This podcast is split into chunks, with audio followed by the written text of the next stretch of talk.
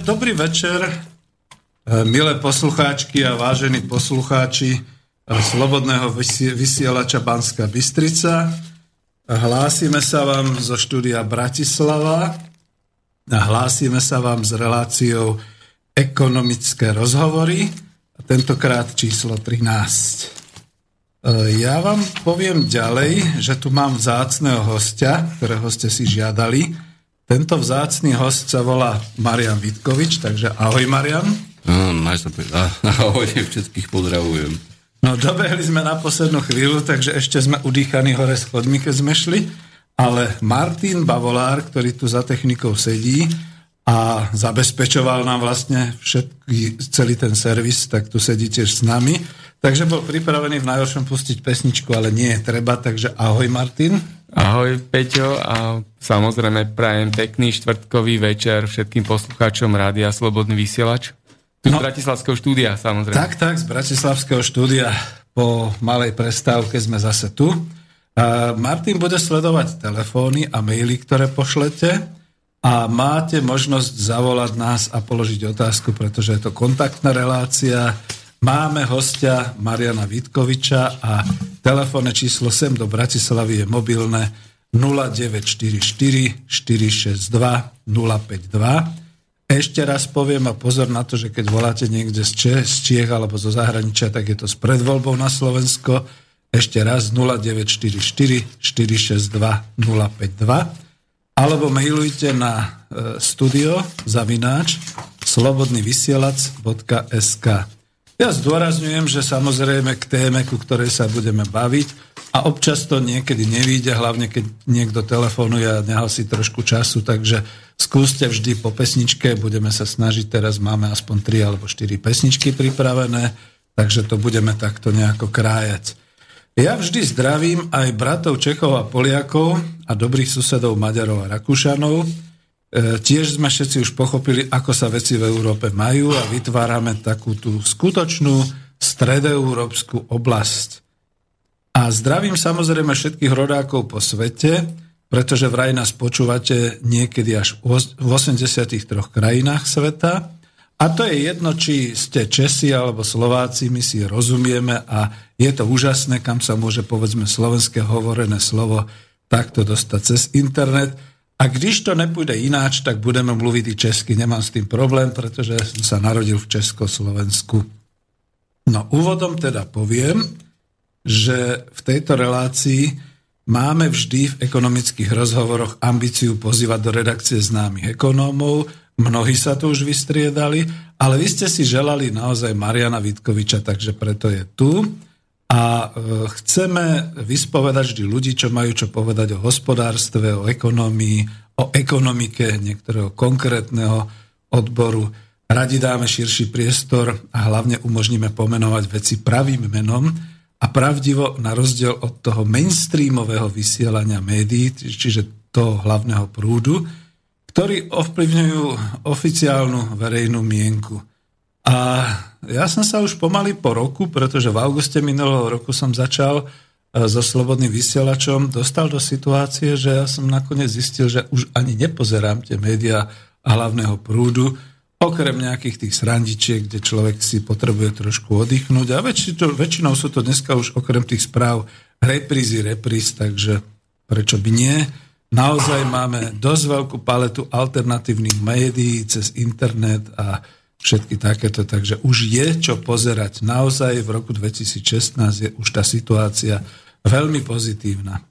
Nebudem tu hovoriť prečo rozhovory, pretože práve s Marianom je to také, že ja položím Marianovi otázku a potom sa ho snažím asi 20 minút zastaviť. Takže to je v pohode. Vy si ho želáte a ja ho tiež rád počúvam.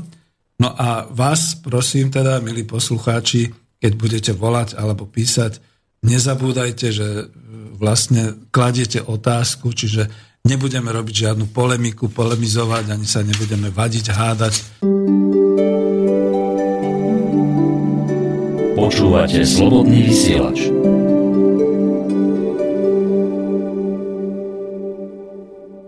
V princípe si myslím, že tento stav sveta je už, už úplne, úplne, úplne zjavný každému, že e, na jednej strane je tu, je tu kategória mladších ľudí hlavne, ktorí majú aj oprávnené obavy o tú budúcnosť, aká bude, pretože ich, ich historická pamäť je, dajme tomu, nejakých 15-20 rokov naspäť maximálne, ani to nie častokrát.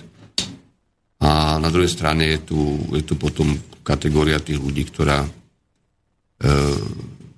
má nejakú relatívne slušnú pozíciu v tej spoločnosti, či už cez, cez e, e, častočné rodinkárstvo alebo cez takéto väzby tradičné nielen na Slovensku častokrát. A tak tá sa zase snaží, aby ten stav sa nezhoršil, pretože sa nejak obáva nejakých politických zmien a obáva sa celkovo nejakého chaosu. To je úplne jednoduchý sociologický popis stavu a obáva sa celkovo nejakého chaosu. To je úplne jednoduchý sociologický popis stavu.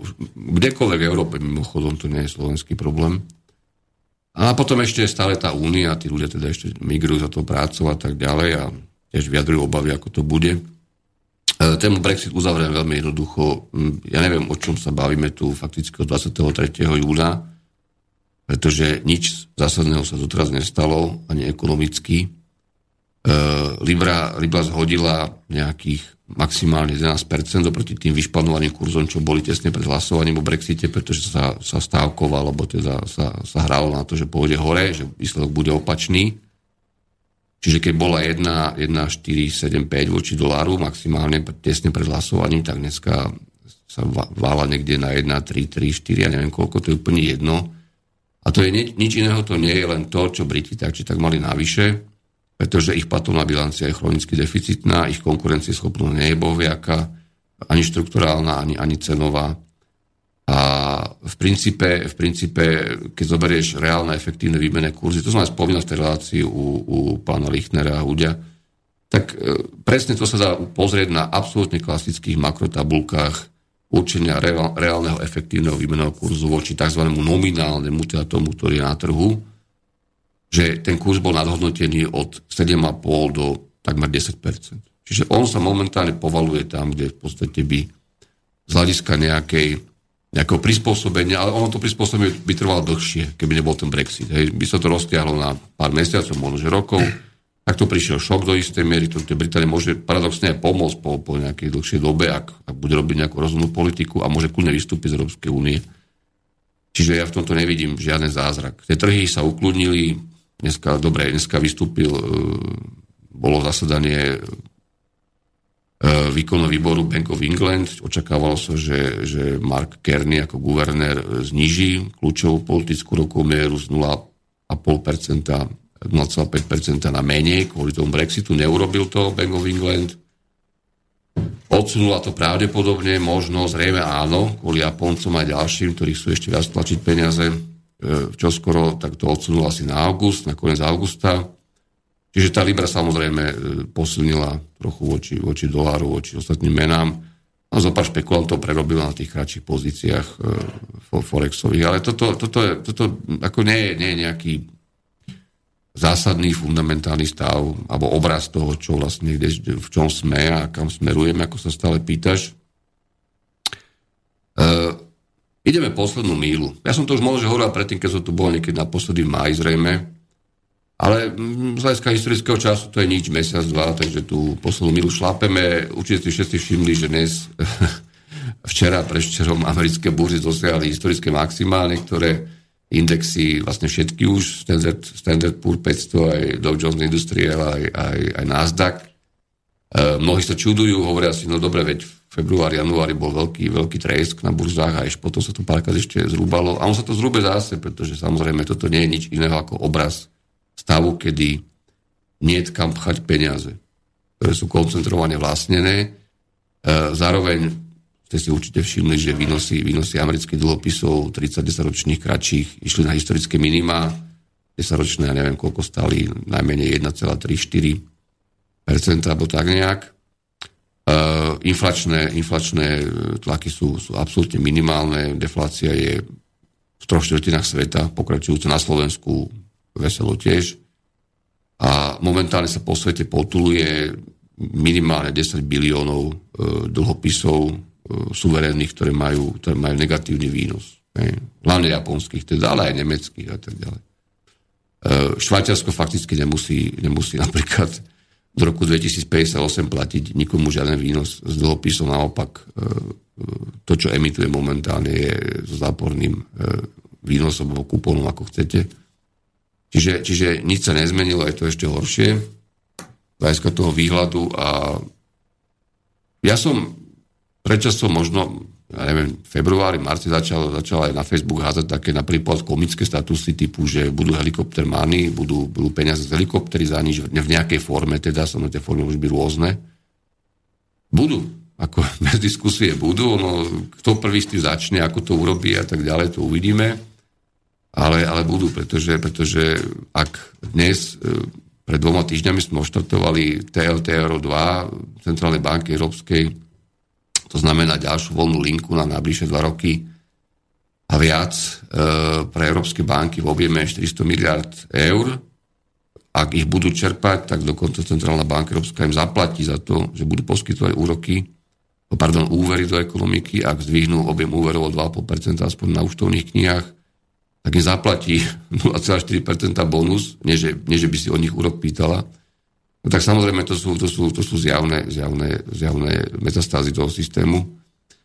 A ja nechcem všetko opakovať zase, lebo to už sme tu aj predtým hovorili, prečo to tak je, prečo, prečo sme sa dostali zo sveta, kde bol 4,5% úrok bežný a indexovanie penzí a tak ďalej. Normál, normálna, normálna populačná, populačná dynamika, normálne stredenie generácií, samozrejme o mnoho nižšia miera globalizácie, ako je dnes. E, do sveta, kde sme dnes do sveta, ktorý, ak sa vrátim k tým, tým úvodným poznámkam, vlastne tých ľudí šokuje, lebo oni sa pýtajú, no dobre, ale chceme, chceme Európsku úniu, chceme voľný pohyb, um, robíme mnoho v zahraničí, potrebujeme nejako sa zariadiť. Sme radi nízkym úrokom na hypotéka, kde mimochodom mali by už aj nižšie, ako sú teraz. A budú nižšie zrejme ešte trošičku. Aj na Slovensku, čo je ako voči, voči bank, kart, bankovému kartelu zrejme ani neočakávateľné. Ale čo teraz bude. Ako jednak vidíme, že Británia, Británia vystúpila, zo spolku vystúpi teda zrejme. Podľa mňa to rozhodnutie je nezvratiteľné viac menej a nemyslím si, že sa s tým dá dlho, nejak dlho hrať na čas. Že teraz budeme sa baviť, e, dva roky budeme mať na nejaký článok 50, ktorý je formulovaný úplne vágne mimochodom pretože aj tí politici z iných štátov, či to je Nemecko, Francúzsko a tak ďalej, potrebujú nejakú dynamiku. Potrebujú ukázať, že sa niečo deje, že sa niečo rozhodlo konečne, aby sme zase, zase z ich voličov budúcich, lebo každého čakajú nejaké voľby, samozrejme parlamentné, prezidentské a tak ďalej. Každú chvíľu sú nejaké voľby. Tak e, aby sa ukázalo, že sa niečo, niečo robí, že sa o, o niečom dohodli, pretože nejaké naťahovanie aj zneisťovanie nielen trhov, ale všeobecne aj obyčajných ľudí, to zrejme nebude možné kľúčová, kľúčová zabava sú nemecké parlamentné voľby na e, jeseň budúceho roka. 2017 sa blížia už z hľadiska nemeckého maršu, dá sa povedať, že, že milovými čižmami. E, vieme, že tu budeme mať opakované rakúske voľby prezidentské, vieme, že budeme mať tá druhé kolo, vieme, že budeme mať e, referendum v Taliansku o ústavných zmenách. E, vieme, že budú, boli voľby v Španielsku, ktoré zase fakticky nič nevyriešili blížia sa francúzske voľby prezidentské, parlamentné a teda. Čiže, čiže veselých vecí je neskutočne veľa pred nami a ten politický mainstream obslužný musí reagovať, musí, musí ukázať nejaké, nejaké aspoň, aspoň mýtické zmeny do budúcnosti k lepšiemu, alebo nejakú stabilitu aspoň. A ja sa už, ja sa už neskutočne zabávam, lebo keď, keď čítam tie vyjadrenia aj našich politikov, aj súvislosti s našim predsedníctvom, že Potrebujeme novú víziu, potrebujeme urobiť úniu priťažlivou pre mladých ľudí, pre všetkých. Tak, samozrejme to zo floskúly, ale tak nech niečo vymyslia, no zatiaľ nemysleli nič. E, čo sa týka tých účastí, ešte takú maličkú poznámku, lebo nejak som na to nestihol ani reagovať, e, ani na Facebooku, ani nikde. To je fajn, že to zavolajú niekam do teatrojky alebo podobne nejakú diskusiu, ale naposledy som mal skutočne pocit, že som sa učil bláznici, musím povedať lebo v diskusii s pánom Chmelárom, nič proti nemu, on sa snaží tie veci vysvetľovať, keď niekedy za veľmi obšírne a tak by som povedal e, mnohomluvne. E, s pánom Javorčíkom, ktorý sa 20 rokov venuje zahraničným politickým veciam, cez nejaké think tanky a robí tisíc projektov s každou vládou, čo tu bola, jednáka a s pánom, s pánom Pálenikom z ekonomického ústavu, ktorý chodí, myslím, že 10 rokov na ekonomický a sociálny výbor Európskej únie ako zástupca tzv. nevládnych organizácií za SAV, za ekonomický ústav. Pozdravujem Vila.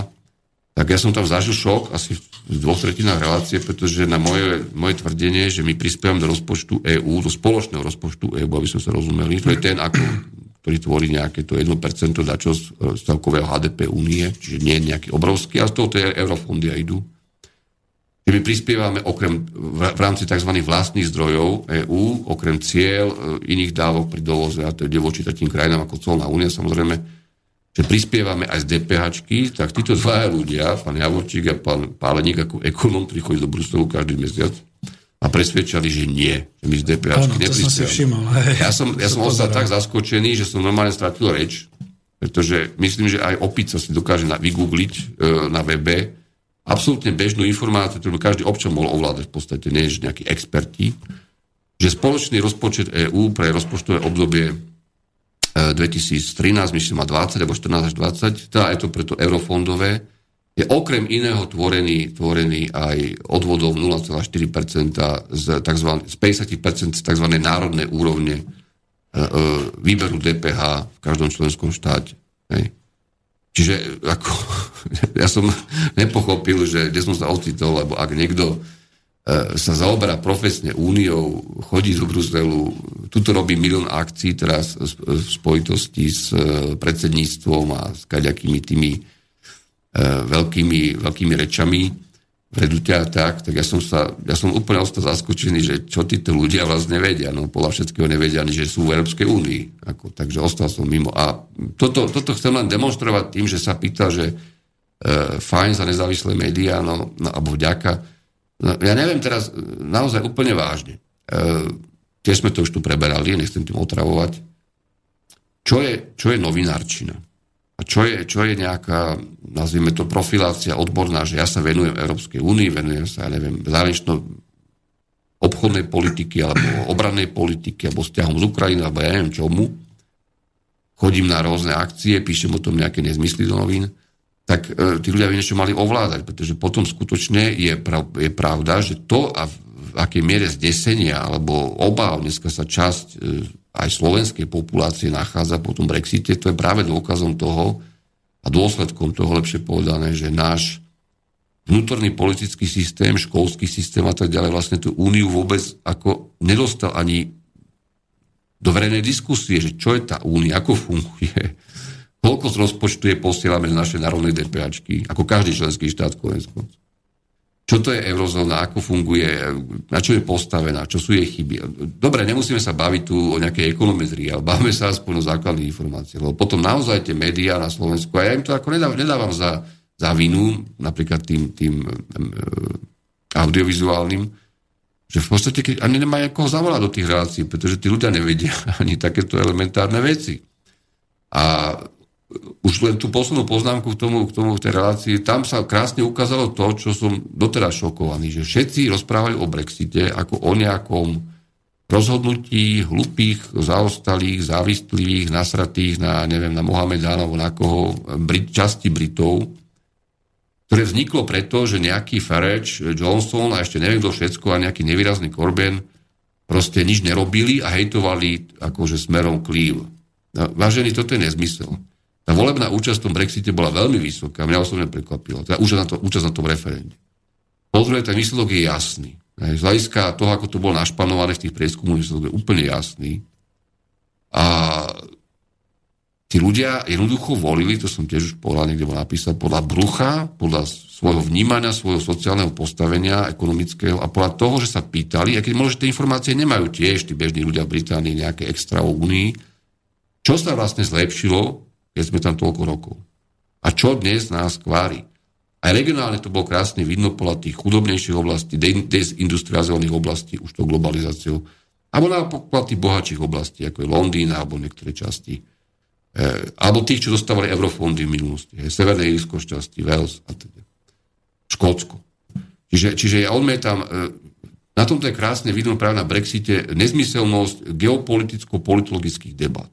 Pretože ak tie debaty nemajú žiaden elementárny základ v číslach, trendoch, v, v podmienení nejakých výsledkov volebných práve tými sociálnymi a ekonomickými faktormi, okrem iných faktorov, samozrejme sú aj iné faktory, tak, tak potom e, tie debaty sú len o tom, že ja, som, ja si myslím, ja som čítal a teraz tento povedal a hen ten povedal, no ale to, čo, to, čo rozprávajú, úplne jedno, pretože, pretože prachy a materiálna produkcia vedú svet. Zbytok sú len reči. Áno, kultúra je neskutočne dôležitá, tá kultúra je to, čo nás nakoniec zachráni pred tým zošalením v tom svete e, zmonopolizovaného kapitalizmu, oligarch, oligarchotypu a bude nám musieť pomôcť sa zachrániť, ale, ale e, tento výsledok bol jasný z hľadiska, z hľadiska toho, aj keď prekvapivý, ma tiež prekvapil ten jasný výsledok.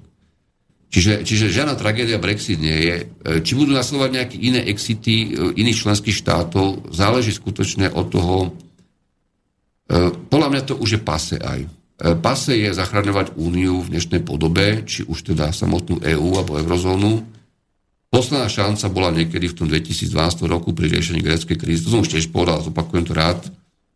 Keď Nemci na seba mali prevziať ako skutočne najväčší prof, e, profiter z Európskej únie, na ktorých makáme aj my samozrejme a každý kto okolo, a ktorí momentálne navyšili za mesiac e, k ultimu júna svoje pohľadávky voči zbytku európskych bank, alebo Európy, teda cez Target 2 bilanciu o ďalších, e, môžem byť úplne, úplne rigorózny, 34 miliard eur, to je neskutočné, pretože ešte e, v, v, v, v júli 2006 boli záporne tejto bilancii nejakú miliardu a maxima mali pred krízou tak 30 miliardové prebytky hej, v roku 2001 a tak ďalej. E, maximum krízové mali už potom v decembri, pardon, v auguste 2012, to bol vrchol tej, tej greckej maglanice, alebo PIX, e, 751 miliard, takmer 752 miliard eur. No a momentálne sa každým mesiacom prírastkami cez 3-4%,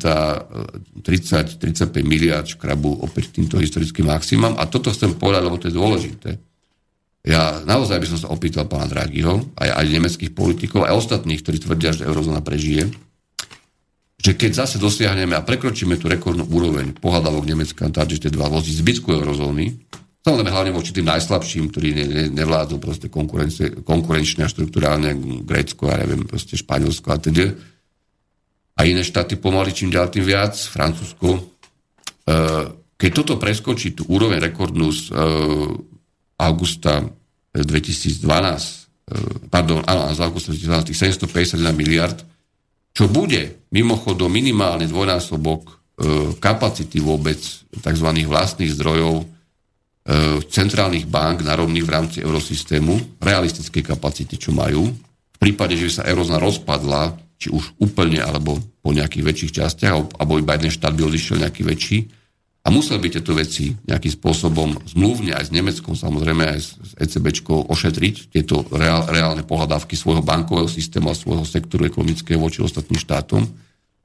Lebo to je vlastne vnútorná platná bilancia medzi tými štátmi do istej miery. Tak ja sa pýtam, že ako si to predstavujú, keď Nemecko e, preskočí dvojnásobok úrovne kapacity cel, všetkých národných bank na krytie, krytie týchto, týchto e, asymetrických pozícií, e, že čo chcú robiť. Pretože, pretože naozaj tento stav e, nemôže byť ďalej ani nepovšimnutý mimochodom svetovými finančnými trhmi. To si oni určite všimnú, všimnajú aj všimnú, že kam to galopom ide. A po druhé, znamená to len ďalšiu tento výsledok už vlastne v situácii, kedy sú, kedy sú veľmi nízke globálne rasty, kedy sú takmer nulové úroky, menovo-politické určite, záporné výnosy štátnych papierov a, a tak ďalej a tak ďalej. E, to znamená stále väčšiu a väčšiu reálnu diferenciáciu konkurenčnej pozície vnútri eurozóny. Taká menová únia skončí, vážení. To môžete ako teraz urobiť okolo toho 60 konferencií v rámci nášho predsedníctva, Môžete priamo na námestí SMP to tam ako rozdávať e, zadarmo, čo chcete, pice, e, francúzske síry, tancovať, spievať, všetci môžu vystúpiť, čo si myslia, že patria k nejakému mainstreamu. E, pre mňa za vystúpia aj úsudky s Váským, to je úplne jedno. Ale toto nevydrží, toto je nezmysel. Toto je matematicko-fyzikálny nezmysel a nie ešte teda nejaký elementárny melopolitický. Čiže skutočne som zvedavý, čo Nemecko chce spraviť? K Nemecku sa aj na špeciálne vrátim dneska ešte, lebo Nemecko sa, sa podľa môjho názoru vydalo cestou jednoznačného absolútneho vlastného záujmu, v rámci Európskej únie rozhodný absolútne vlastného záujmu. A podľa mňa oni už aj, nechcem robiť žiadnu paniku a nič to nemá, nemá s tým nič spoločného, oni už aj prepokladajú, že ten vývoj môže byť o mnoho tvrdší, než, než vôbec si niekedy pripúšťali, ešte keď riešili grécku krízu a tak ďalej. A vlastne nič nevyriešili, samozrejme. E, tam sa, tam sa veci aj v súvislosti s tým blížiacimi sa voľbami budú, budú dosť extrémizovať, aj bez imigrantov a bez čohokoľvek iného. A ak by aj napríklad náš pán predseda vlády, Robert Fico, kľudne ho oficiálne takto oslovím, chcel niečo riešiť, tak mal by sa týmito vecami začať vážne zaobrať. Nie on teda, samozrejme, on nie je expert určite na menú politiku a ja to neočakávam, pretože tieto nerovnováhy v rámci eurozóny budú, budú nakoniec tým, tým absolútne najťažším úderom pre tú Európsku úniu ako takú. No, to je dobrý predel, ktorý teraz dáme. Ešte je jeden telefón, ale neviem, či je vhodný, pretože máme dobrú pesničku, ale pustíme teda telefón. Pekný štvrtkový večer, počujeme sa? Uh, počujeme bezak. Len sa chcem opýtať, vysielate normálne? Áno. Le, lebo po pár minútach, jak ste začali, to vypadlo z internetu a nejde to. To je to majstri. Tak. No a teraz nás počujete? Nie, to, to môže byť aj tým, že si musíte preladiť podľa tej našej web stránky na niektoré ďalšie kanále, pretože môže byť buď pri, pritesný, alebo jednoducho nás rušia. Skúste to niekde inde. No my vysielame normálne a v archíve to určite bude. Ale keď ste sa dovolali a počujete nás, tak vysielame dobre, takže ak chcete ano. nejakú otázku, kľudne ju položte, lebo som chcel práve dať pesničku. Nepočul, Nie, nepočul by som, pardon, vysielame nepočul by som odpoveď, ale e, tým, že to normálne išlo úplne v pohode, úvod, všetko a potom zrazu ťuk a tak som si myslel, či vás neodblokovali alebo. Skúste si preladiť, čak tam máme viacero tých kanálov, čiže si to nájdete na webovskej stránke, že sa dajú aj Dobre. ďalšie, nielen živé vysielanie. Ale ďakujeme za upozornenie, to znamená, že e, samozrejme pozdravujeme všetkých službokonajúcich, ktorí nás musia počúvať vzhľadom k tomu, že je to... Nie, ja si myslím, pekne. že oni dneska sú tak dobrí, že nás napoja priamo na tkačové radiokomunikácie na Kamzíku, ktorý mu predal štát a pôjdeme do terestriálu normálne. Takže. No a díky veľmi pekne za to upozornenie. Dobre. A ja už som chcel len to, že vlastne toto predeliť, e, čo doteraz hovoril Marian tým, že dneska nám úplne na to sekne hudobná dramaturgia, pretože máme pesničku, ktorá sa v Slovenčine dá nazvať ako konečný odpočet, konečné odpočítavanie. A z hodov okolností to spievala skupina Europe, čiže Európa, takže si ju dáme a pôjdeme potom ďalej. Nemusím. Halo,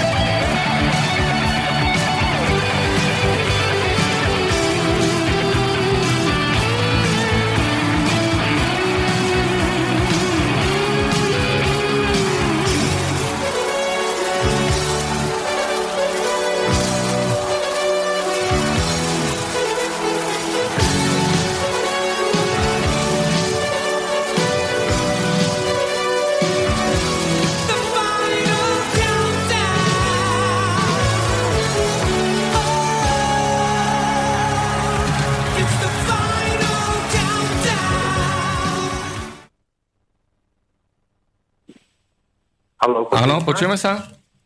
Áno, dobrý večer, počujeme Nech sa páči. Už sme vo vysielaní? Áno. Aha, dobre. No, Môžem hovoriť? môžete, môžete. Nech sa páči. Hej. No, dobrý večer. Pozdravujem pána Bavolára, pána e, Zajaca, či pána Baňka Maňk. Bože, Zajac Vanka, ďakujem pekne. hej, aj, aj pána Vitkoviča. E, chcem e, poďakovať vám všetkým za túto reláciu. Mám veľmi rád a vážim si aj pána Vitkoviča a aj profesora Staneka. To tak Áno. na úvod, lebo hovorím, veľmi si vážim tieto relácie, aj rád ich počúvam. A teraz by som chcel poprosiť pána Vitkoviča, keby mi odpovedal na takú otázku, alebo teda aj takú poznámku, že neviem, či sa, isto si pamätáte z tých uh, úvodných uh, období kresťanstva, keď bolo taká situácia, že ľudia čakali koniec sveta, viete, boli tí rôzni kazatelia a sa hovorilo, že príde koniec sveta poviem, tak ako v roku 1000 a podobne. Teraz sa hovorí veľa o tých uh, ekonomických podmienkach na vznik krízy, veľkej krízy, hej, že poviem tak obrovské e, zadlženie bank, štátov a podobne. E, sú tam aj iné príznaky a vlastne k, e, poviem, k tomu vypuknutiu tej krízy nejakej takej silnej, radikálnej nedochádza. Takže by, mňa by zaujímalo, pán Vitko, že viedol k tomu, že vlastne čo musí nastať, aby takáto taká, že čo by som mali, ja samozrejme nechcel, myslím, že by som ja nechcel že by také niečo nastalo, ale čo vlastne musí sa nastať, aby vlastne začalo to, čo, čo sa všetci obávame.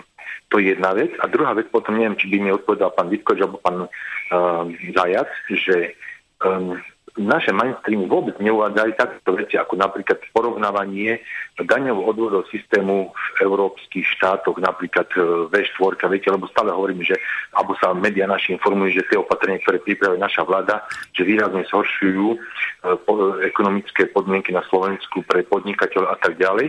Čiže mňa by zaujímalo napríklad, keď sme porovnali škandinávské krajiny, strednú Európu, západnú Európu, e, celkové myslím sumár, hej, že napríklad tie dane, odvody, napríklad som minule počul v nejakom rozhovore, že v Čechách napríklad e, dane, e, respektíve platenie odvod a tak ďalej, že nie je nákladová položka pre zamestnateľov, že to si nemôže písať a podobne.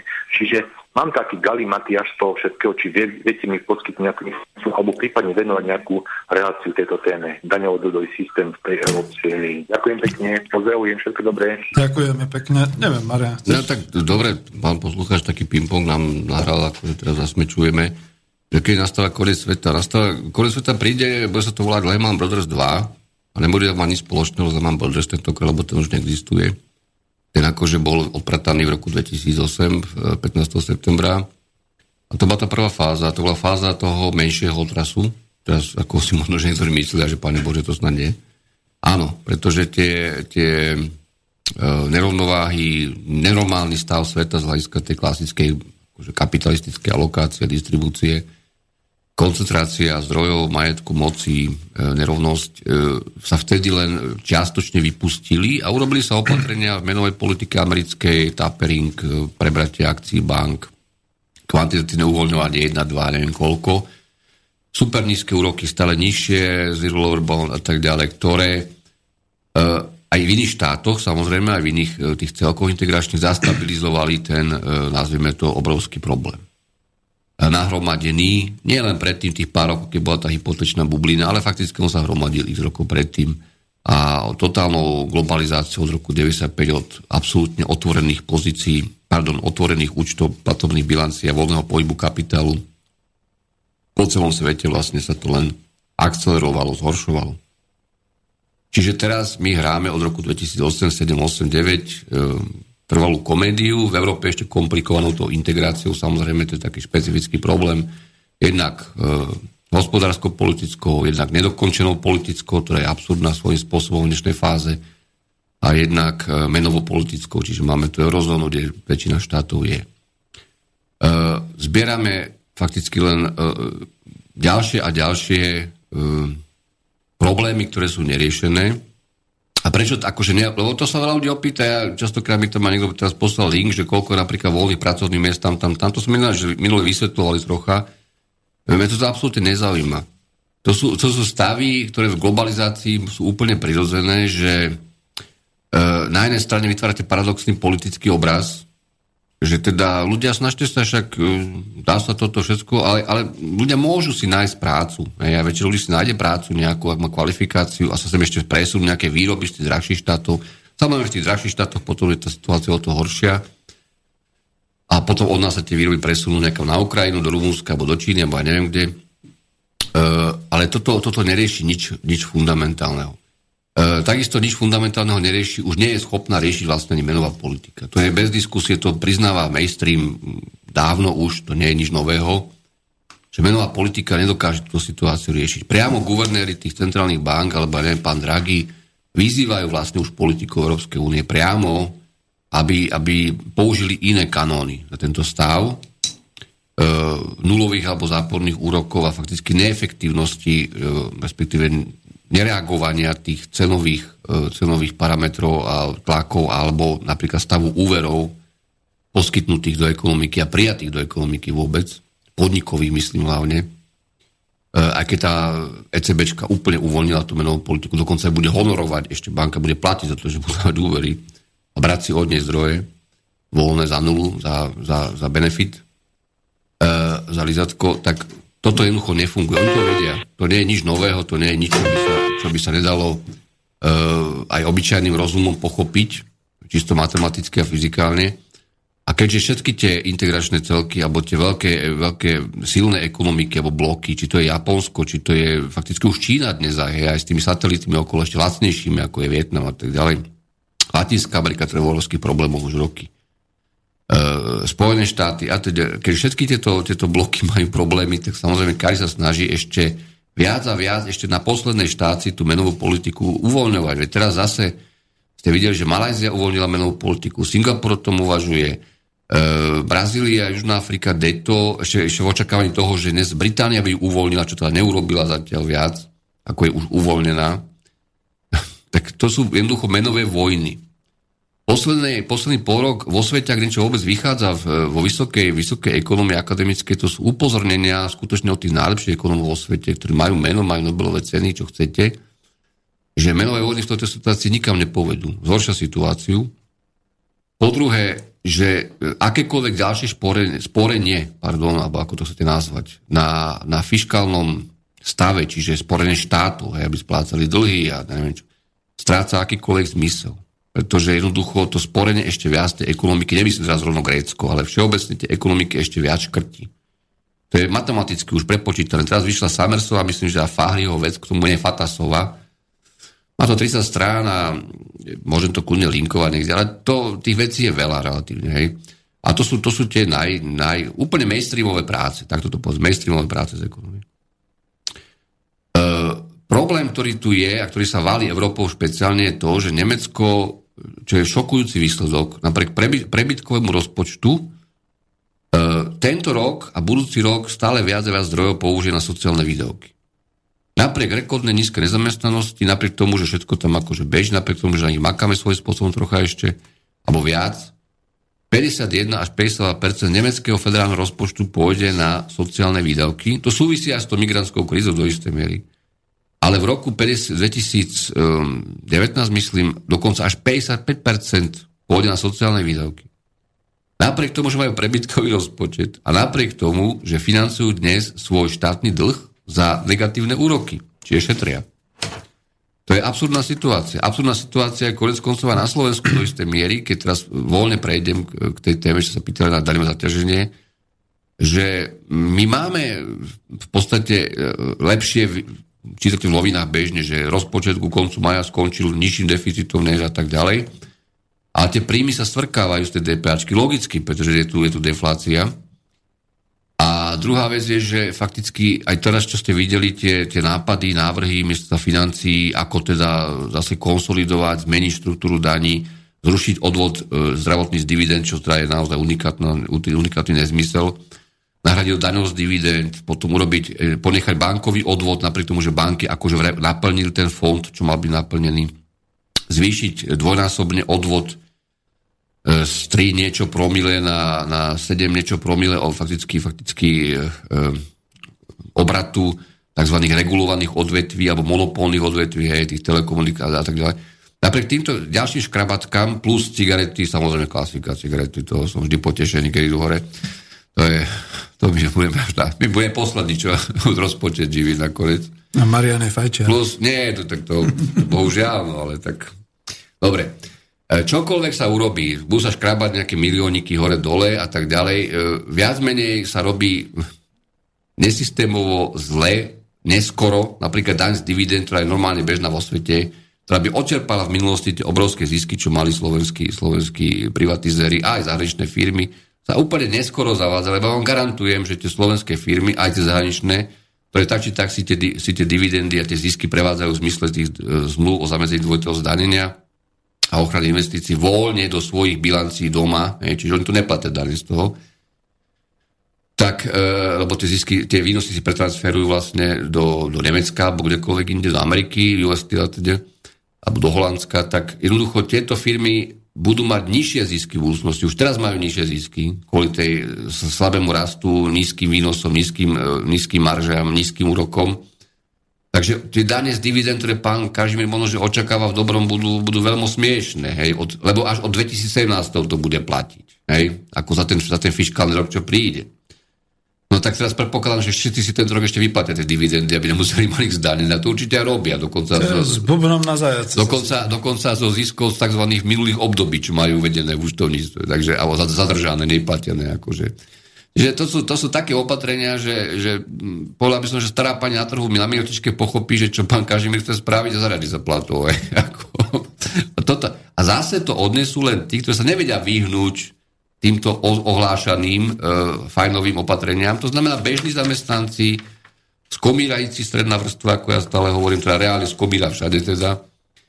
A, a tí, ktorí jednoducho nemajú to ako obísť, hej, že zvýšim, znižím nejaký odvod, pretože ho tak či tak platia v podstate, alebo nejaký, nejakú daň bežnú z príjmu zo závislej činnosti, respektíve zdvihnú dane nehnuteľnosti ako v Bratislave tým, aj tým bežným ľuďom za bežné nehnuteľnosti.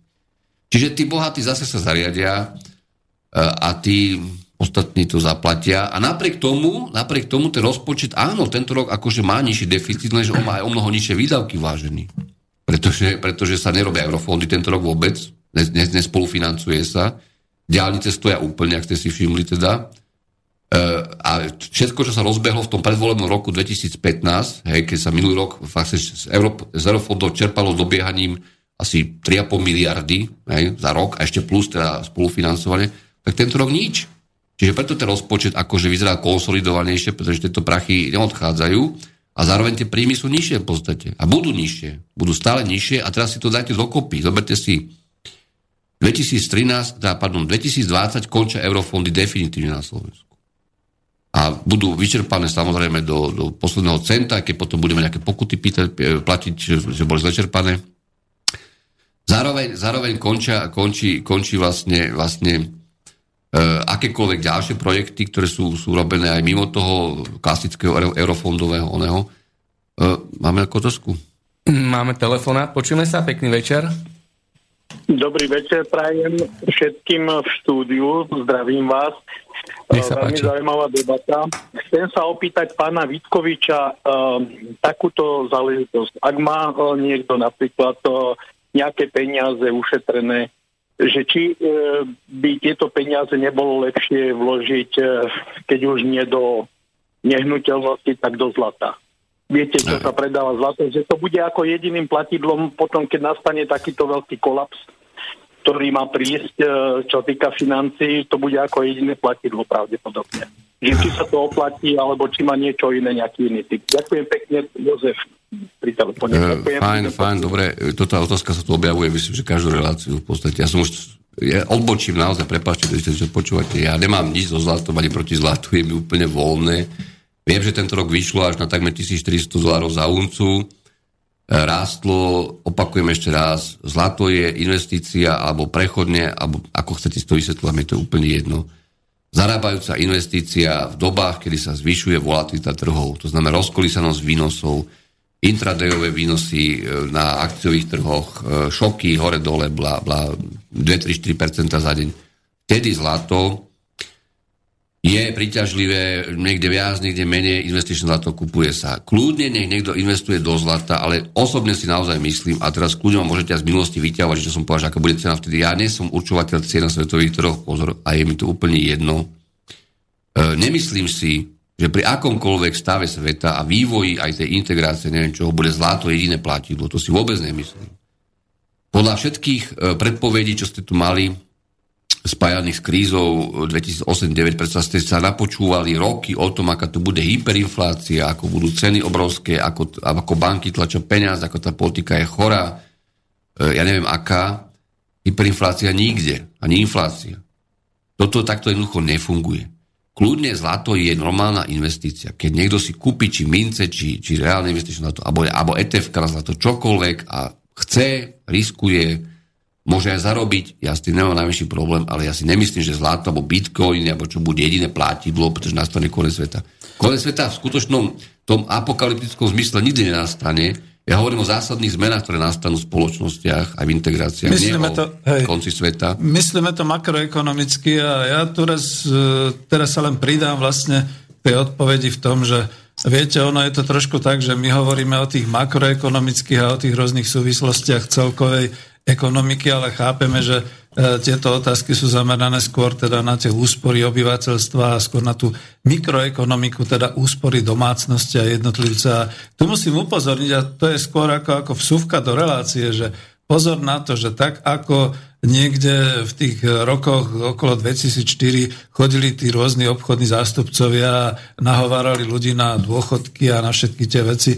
Momentálne totiž to sa nejak tak rozvinulo po Slovensku takéto predávanie a zaisťovanie si toho svojho malého bohatstva usporeného cez rôzne diamanty a zlata a podobné veci. A tu je to, čo už aj predchádzajúci telefonát bol, že teda ľudia nemajú nejakú tú predstavu práve o všetkých tých súvislostiach a porovnávaní tých daňových, odvodových všetkých záležitostí. To je to, kde sme vlastne Mariana prerušili. No, a hej, ja to len dokončím v tom, že to je tá určitá negramotnosť, že viete, mňa potom najviac mrzí, keď nejaká babka svojich 20 tisíc usporených peňazí, ktorá mala na dožitie a prípadne na rôzne ťažkosti a choroby, ktoré môžu nastať, investuje do zlata a potom po jej umrti akurát teda vnúci, e, dedia a podobné veci. Nerobme to. Ja to teraz normálne odtiaľ to vyhlasím. Nerobme to. Rozpočítajte si prosím vás pekne, že tie investície do zlata a do drahokamov sú možno vhodné pre tých, čo majú milión eur niekde zbytočne odložených a nevedia, čo s nimi. Ale ak máte 20, 30 tisíc, 100 tisíc eur, pre Boha, buďte toľko ekonomicky gramotní a rozpočítajte si to minimálne na 5 ročnicu ďalšiu, pretože to je úplne zbytočné teraz sa trápiť tým, že kam to investujem, kde to dám, pretože vy to budete potrebovať pre svoj život, to sú vaše životné úspory. To nie je, že máte voľné peniaze ako nejakí tí naši oligarchovia, ktorí nevedia, kam tie milióny natlačiť do akých postelí. To je všetko z mojej strany. Ja to trošku zhrnem, pretože ja rozumiem tomu, ak sa niekto pýta napríklad na to, že čo vôbec nie sa dá robiť s nejakými zdrojmi voľnými, úsporami a tak ďalej. To sú úplne legitimné otázky. Ja nemám, ešte raz opakujem, ja absolútne nebudem tu dešpektovať zlato alebo čokoľvek iného investičného, že nie je dobré, alebo hen také onaké, toto vôbec nie, o to tu nejde.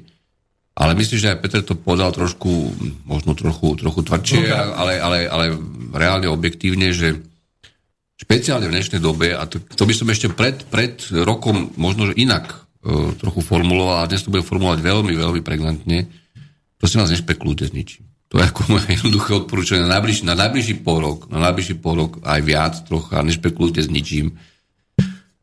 Ak naozaj máte len bežné úspory a bežnú spotrebu, bežné očakávané výdavky, príjmy, necháte to v banke. A keď je to tam smiešne, nič to ne, ne, neprináša, ja tomu rozumiem, ale nešpekulujte. Inflácia nebude ani na Slovensku, ceny sa nepohnú, nervozita politická bude maximálna v súvislosti, čo mi tu aj, aj Peter predtým trošku cez prestávku naznačoval, že však sú aj americké prezidentské voľby 8. 8. novembra a to bude ešte teda stupňujúci sa cirkus, to treba otvorene povedať, že my sme tu už mali tie cirkusy Brexit, toto hento stupňujúce sa, prežili sme, prežijeme, ale oni to budú mať ešte takým, takým riadnym laufom teraz a rozkolíše to aj trhy a je zbytočné, aby ľudia bežní, ktorí by išli cez banky, banky im dajú len niečo z tých výnosov na tých fondoch podielových a tak ďalej. Samozrejme, prerobia tie peniaze koľkokrát.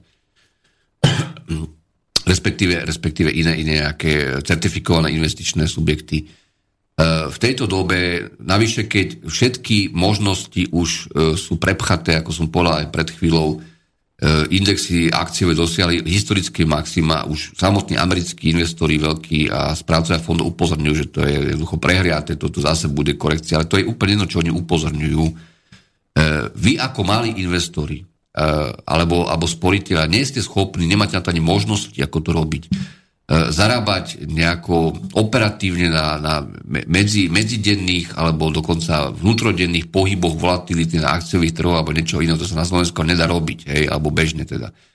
Čiže zbytočne, aj Petr to naznačoval, myslím, že úplne správne, že je iné sa pýtať, keď majú 100 miliónov, 200, 300, a e, postaví v Bratislave developerské projekty a neviem čo všetko a špekuluje so všetkým možným a keď niekto má, má 20, 30, 15 tisíc, 40 e, tisíc a potrebuje mať e, nejakú finančnú rezervu bežnú na neočakávané veci a zbytočne vyšiel do niečoho, čo, čo naozaj môže ho navyše ešte pri tom klasickom poradenskom systéme, ako je na Slovensku a nie na Slovensku, otrpkať o tie peniaze. Čiže ne, ne, toto nepočúvajte vôbec. Moja rada, nič viac. Ak sa rozhodne inak a bude riskovať čokoľvek, bude riskovať, či, či meny, či, či zlato. Mne to je jedno, nech riskuje, nech zarobí, mu práve, nech prerobí. Zase, zase viete, keď to zarobí, to zase prerobí. To je normálne. Ako, takže to je, to je súčet e, vyrovnania. E, takže ja by som, ja sa týmto vôbec nechcem zabrať. Ja sa ešte vrátim k tým, k tým, tým stavom a javom. No, prerušili sme Nemecko, Nemecko mm-hmm. naozaj hrá nejakú zvláštnu hru, e, ale logickú tým, ako sa chová vlastne úplne racionalisticky. Začína sa chovať e, vo vzťahu k vlastným podnikom, vlastným korporáciám, k vlastnému e, stále šporia v tom fiskálnom systéme, stále majú tie prebytky na tom zúčtovaní s ostatnými členskými štátmi eurozóny. Ani, ani nič na svete nechce nejakým spôsobom cez verejné investície vlastné do vlastnej ekonomiky trochu pomôcť tým ďalším štátom okolo dodávkami, sú dodávkami, objednávkami, to je úplne jedno.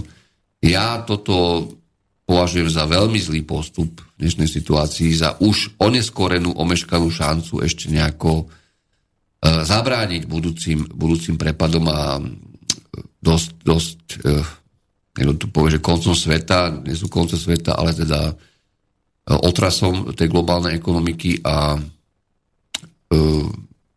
nechcem strašiť, to nie nikdy nebola moja, môj, môj cieľom ničoho, čo som kedy verejne prezentoval. Práve naopak by som radšej hľadal z toho efektívne použiteľné východiska a realizoval ich. Ale, ale nič lepšieho tu najbližší pol rok a viac neočakávajte. Naopak, celý ten cirkus nahromadených a neriešených problémov pred 2008 aj pred ním sa bude musieť nejakým spôsobom už úplne vyraziť na vonok.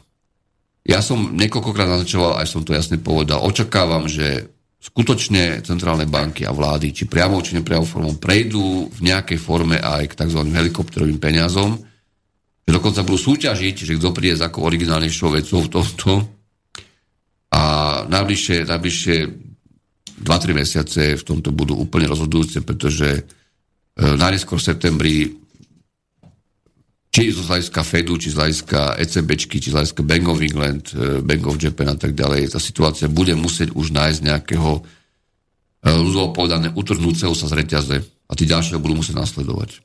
Máme ďalší telefon, Marian. Budeme sa musieť totiž nejak dohodnúť, že až po pesničke, ale dajme tento. Nech sa páči, môžete. Uh, dobrý večer, to je Marian z Bratislavy. Viete chcem sa pána Vitkoviča opýtať, že Predstavte si situáciu, že e, Kotlebovi sa podarí dostať Slovensko z Európskej únie. E, čo nás prakticky čaká? Jeho názor, ako by to on videl. Ak, ak toto už niekde hovoril alebo o tom rozprával, tak mi len povedzte, že kde si to v archíve môžem nájsť. Ale mňa by toto z jeho e, pohľadu akože veľmi, skutočne veľmi zaujímalo. Dobre, budem... Díky pekne. E, ja len dodám k tomu poznámku, prečo len Kotlebovi. Sme to viacerí, ktorí by sme šli z Európskej únie. Takže Marian, počúvame ťa. Tak potom viacerí. OK, to sa veľmi teším. OK, ďakujem, do počutia. E, ja osobne v tomto stave by som si nevedel predstaviť, ako Slovensko odchádza Európskej únie, alebo iné štáty. E, to ten cirkus nechcete vidieť. Ale my pôjdeme, my budeme ťahaní, totiž takto aby sme sa rozumeli, aj keď to trošku chce predstavivosť, možno aj v súvislosti s tým, čo som rozprával predtým. My reálne môžeme byť do tej situácie vtiahnutí, aj mimo vlastnej vôle, Aj mimo toho, že budete stále mať 89% nemeckú produktivitu alebo 100% a platy budete mať 30% alebo 40%. Teraz to nebudem už ďalej tu tematizovať. To je zlyhanie slovenskej politiky, proste okrem tisíc iných zlyhaní. Ale tá situácia môže nastať.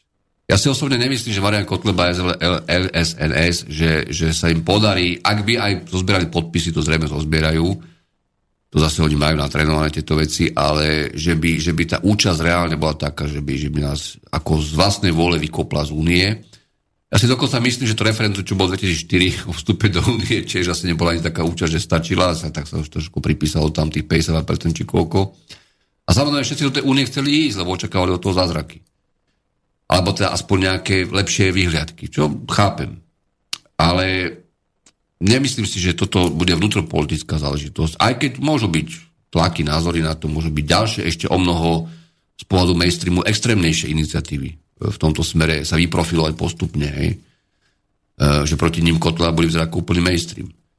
Môj názor je skôr taký, že vonkajšie okolnosti a neriešenie špecifických alebo generálnych problémov veľkých európskych štátov, členov eurozóny, Taliansko, Francúzsko a tých menších, samozrejme, tí už sú tak tak polmrtví, ako je Grécko a podobne, nakoniec tú úniu môže rozmetať. Brexit si už nikto nespomenie po tom, že nejaký bol alebo že bude. A v tom prípade treba byť pripravený. To je jeden, jeden, jeden postulát. Druhý postulát je, čo by nastalo. Teraz ako budem ako hypotetizovať. Čo by nastalo, keby Marian Kotleba alebo niekto iný e, efektívne proste vyvolal referendum o vystúpení z EÚ a to referendum by bolo úspešné a teda Slovensko akože odchádza. A nebude by to náš parlament rešpektoval. No, to je ďalšia podmienka, veľmi zaujímavá a zrejme neúplne 100% predpovedateľná ale to chcem povedať, že čo by nastalo, no, my, my by sme museli vystúpiť z Európskej menovej únie, jednoznačne. To by nás okamžite akože vyšamponovali a vykopli. I keď na to nemajú, nemajú právo ani precedens, ale to by už nejako veľmi rýchlo spravili. To by trvalo Potrestali by nás. To by trvalo asi dva týždne. To je logické, nemohli by sme byť v Európskej menovej únii, pokiaľ, pokiaľ by sme neboli v EU. Uh, to by z hľadiska aj zúčtovania na Target 2 nebola tragédia v dnešnom stave, tam sú možno že nejaké mierne prebytky, mierne pohľadávky, teraz naozaj neviem, Slovensko v tomto nemá nejaký, nejaký uh, extra problém a zrejme nebuď, by nemalo ani o rok, o dva, aj keď sa môže ten deficit trošku zväčšovať možno na tom vnútro uh, unijnom zúčtovaní, hlavne voči Nemecku časom. Uh, na, na to by zdroje MBSky stačili. Uh, opakoval by sa rok 90 uh, 3 a 4 v podstate, úplne identicky. Zrejme by sme boli donútení, aby sme prešli naspäť do formy asociačnej dohody, hej, to, čo sme podpísali ešte v roku 1934 v niekoľkých verziách spolu s Českou republikou, vtedy už za, za samostatnou, že by sme mali vlastne s úniou fakticky takmer kompletnú colnú úniu, Mohli by sme mať isté obmedzenia, oni by si tiež zrejme nejaké obmedzenia na naše výrobky ako, ako presadili, možno že za trest, možno že demonstračne, možno že reálne niektoré ich podniky by sa ozvali, že tak dajte im nejaké clá. Ale inak by sa nestalo nič dramatického, pretože ten stav e, integrácie cez asociačné dohody tzv. cez vlastne postupne úplne plné colné únie, čo sme tu mali ešte pre vstupom do EÚ, e, by sa ničím nelíšil oproti takmer ničím, oproti dnešnému stavu pohybu kapitálu a voľnoobchodnej výmeny. Takmer ničím. Navyše sú tu podniky, 90% e, slovenského priemyslu minimálne, ak ne viac, a iných sektorov je v rukách zahraničného kapitálu, teda myslím tých, tých najväčších, ktoré vyvážajú, kompletizujú, dovážajú spustu vstupov a surovín. Tieto podniky nemajú prečo odchádzať. Oni by si povedali, dobre, tak je to krajina, ktorá odišla z oného, máme problém s eurom, pretože teraz si zase zavedú nejakú slovenskú korunu, na tu zrejme napegujú presne ako pre keď vstupovať do eura, eura na veľmi tesné pásmo, hej, maximálne, ja neviem, 1,5% plus minus, alebo maximálne plus minus 2,25 voči, voči tomu, tomu euru. Čiže tam, tam nejaký hedging veľký netreba, to si vybavíme s bankami a v podstate my ďalej vyrábame, vyvážame, dovážame hore, dole. E, colníci nás budú zdraviť, tam budú viac menej ako na srandu, keď tie kamiony z autami budú behať hore, dole a v princípe sa nič nemení. Toto by nebol najväčší problém. Nastal by ale ten e, politický a inštitucionálny šok. Hej? To znamená, že áno, veľká časť ľudí by sa pýtala, no a toto čo je za výsledok? Toto, kto toto hlasoval za tak vystúpenie z únie? Však to je katastrofa, však ja som už sa narodil v Európskej únii, alebo som proste vstúpil do nej ako občan a teraz čo to sme tu ako dosiahli. No ale presne ako v prípade toho Brexitu. Že keby taký výsledok reálne nastal, čo neprepokladám, neprepokladám naozaj, že by Slováci si odhlasovali v dnešnej dobe vystúpenie z EÚ, a keby to referendum bolo vyhlásené, uh, tak asi by tí ľudia potom, ak by taký výsledok nastal, tak asi by tí ľudia museli byť vnútorne presvedčení, tá väčšina, že radšej chcú ísť tej únii preč. Ne? Čiže prepokladám, že ten vnútorný šok by nebol zase až taký veľký hľadiska prežívania. Aj keď veľká časť populácie, samozrejme aj tá, čo v zahraničí by sa asi trošku klepala na čelo, že kam sme sa to dopracovali a, a samozrejme veľká časť e, aj vnútornej populácie, tá, čo by prehrala v tom referende v úvozovkách, ale, ale prežili by sme to. Hospodársky by sme to prežili, bol by tu mierny chaos, trebalo by zase oprašiť klasické, klasické menové a iné politiky. V niečom by sa nám časom rozviazali ruky, ale pravda je taká, že ak by ste mali pokračovať v tom rozviazaní rúk a vo vlastnej viac autonómnej hospodárskej politike ako dnes, s touto, s, touto, s touto elitou, čo je na Slovensku dnes, ako politickou, tak radšej viete, čo nerobte žiadne referenda. Ako. to hovorím úplne vážne, lebo tým ja to zase iba zarobili aj na vystúpení z EU, tak ako zarobili na vstúpení do EÚ a na vstúpení do eurozóny a na, na jachtách a neviem na čo, na konverznom kurze. Takže radšej nerobte momentálne nič. Tuto do toho lebo, by som rád vstúpil. Títo, no? títo, títo ľudia sa vždy dohodnú, tých ja neviem, koľko ich je, to je taká pyramída, že dvaja, potom štyria pod nimi, potom, potom 8, potom 16, to máš dva vždy na N plus 1 tu. A e, táto pyramidka sa vždy dohodne. Čiže aj tí spodní, tí vojaci, čo už len behajú s tými malými vývarmi, sa vždy dohodnú s tými hore a proste oni si vždy to vysvetlia, urobia si to, nasmerujú si tie toky a povedia, im, im vlastne vyhovuje vždy všetko. Čiže a, a na, obyčajní ľudia to iba doplatia. Je, takže... rozumieme. Hej, prepáč, že som do toho vstúpil, ale tu hneď odpovedám na ešte toho e, poslucháča z prvého telefonátu, keď hovoril, že tie porovnávania daňových odvodových systémov a vôbec tie hospodárske, všetky tá osveta a podobné veci. Tu je presne to ten moment, že momentálne sme tak nepripravenou krajinou a tak nepripravenou verejnosťou na takéto zmeny, že by sme pobehovali jak celce. Musím to povedať aj ja, ktorý som naozaj stupencom toho, to, také tej samostatnosti Slovenska. Presne kvôli tomu, čo telefonoval ten poslucháč, že e, bežná verejnosť nedokáže, nemá tú finančnú gramotnosť a nemá tie informácie, aby si porovnala, čo by to znamenalo a bola by veľmi vystrašená, pretože ten hlavný prúd v médiách a títo naši politici, títo, ktorí teraz sú u, u moci v parlamente, vo vláde, Môžem? by nás tak strašili, že v podstate ľudia by z toho chaosu možno skákali z okien. A to je to, čo sa nastalo čo nastalo aj po Brexite trošku v Európe a pozrite sa, ako normálne rokuje britský parlament s takým tým určitým anglickým humorom, prepáč, že som ti do toho vliezol, a ako normálne a pomerne chladne s pomerne otvorenou hlavou sa k tomu stávajú aj Briti. A musím to dopovedať v tom, že u nich tá verejnoprávna alebo proste aj tie súkromné televízia médiá, ako je BBC a podobné veci, robia úplne inú osvetu ako u nás. Čiže tí Briti sú si vedomí, že určite nejakým spôsobom budú musieť niečo obetovať, budú aj nejaké dane vyššie, podobné veci, ale to nie je koniec sveta. Kdežto u nás bojím sa, že ľudia sú skutočne tie vystrašené ovce a že by sa toho báli. Prepač, vstúpil som ti do toho, čiže uh, hovoril. Ja som no? vlastne oklukol trošku to využijem, čo si povedal, aj s tým súhlasím, čo si povedal, ale neviem, ja, ja Finančná gramotnosť je problém všade. Finančná gramotnosť je problém v Španielsku, to máš úplne jedno. No vôbec informačná osveta o ale, celom ale, ekonomickom dianí. Uh, takto. Uh, vrátim sa k tým dáňam. Momentálne daňová kvota jedna u nás jedna. To sú znamená čisté dane. Hej. Je možno nejakých 24% a zvýši sa na 26% po týchto opatreniach, alebo teda plus minus, no, alebo sa už zvýšila teda za, za posledných rokov, keď sa do, do, dovyberali tie nejaké e, dane z minulosti. Daňová kvota 2, to znamená spolu s povinnými odvodmi sociálnymi, nemocenskými, e, zdravotnými bude vyššia, bude podľa mňa niekde okolo 45, 44, lebo to samozrejme robí pomerne veľa. A e, aspoň taký je môj odhad, ja naozaj teraz tie čísla nemám všetky historicky v hlave nahádzané. E, to je menej, než bol napríklad na konci éry, čo je Vladimíra Večera, číslo 2, 96 bola daňová kvota u nás aj s odvodmi asi 55%, 56%. Potom, myslím, že najviac to bolo toľko, potom to bolo menej, trochu 53 a teda. Čiže, čiže um, nedajú sa porovnávať modely severské, um, americké, neviem aké. Záleží od štruktúry dania, akú máte, záleží od toho, či tam e, dnes už sa započítajú do tej daňovej kvóty číslo 2 aj tie povinné odvodne, keď sa to nerobilo v tých historických štatistikách. A preto chcem len povedať jeden taký príklad. E, ja si veľmi dobre pamätám Šluknecht Tanzi, to sú veľmi liberálni ekonómovia, akože proti daniam. 98 vydali, myslím, že v American Economic Review taký, taký článok, veľmi krátky proceedings, že čo je optimálna daňová kvóta na svete. Hej? A tam vtedy vlastne vy, vyčíslili, oni počítali veľmi jednoduchý model, hlúpy by som povedal, doslova krabicový, jak ja hovorím, ale on, on plus minus historicky sedí, no. Není zložitý.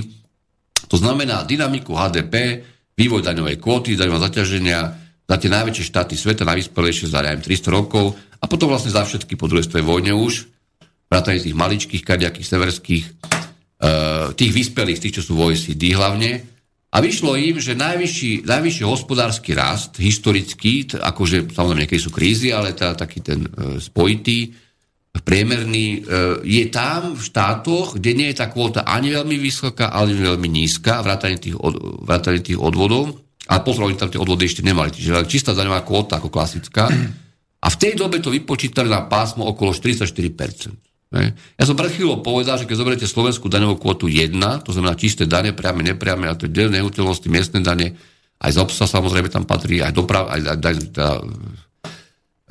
a k tomu priradíte daňovú kvotu 2, čo znamená odvody povinné, tak máme dneska práve tých 44 a niečo, 45%. Čiže ako keby sme boli historicky optimálni, ale to je veľmi zavádzajúce samozrejme, pretože otázka je, ako je to bremen rozložené na jednotlivých ľudí v tej spoločnosti. No, to je to. Mm-hmm. Špeciálne na Slovensku je to úplne perverzné, to vieme všetci.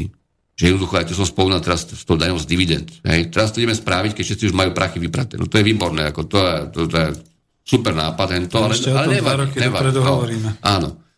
Ale to je jedna vec. A druhá vec je, že záleží od toho, ako ten stav, štát máte nastavený, samozrejme, to sa mení či máte decentralizovanú štátnu správu verejnú, či máte plne verejné školstvo financované, alebo máte miešané, lebo to všetko, zdravotníctvo, to všetko samozrejme relativizuje tie prepočty a tie nejaké úvahy o možných zlepšeniach.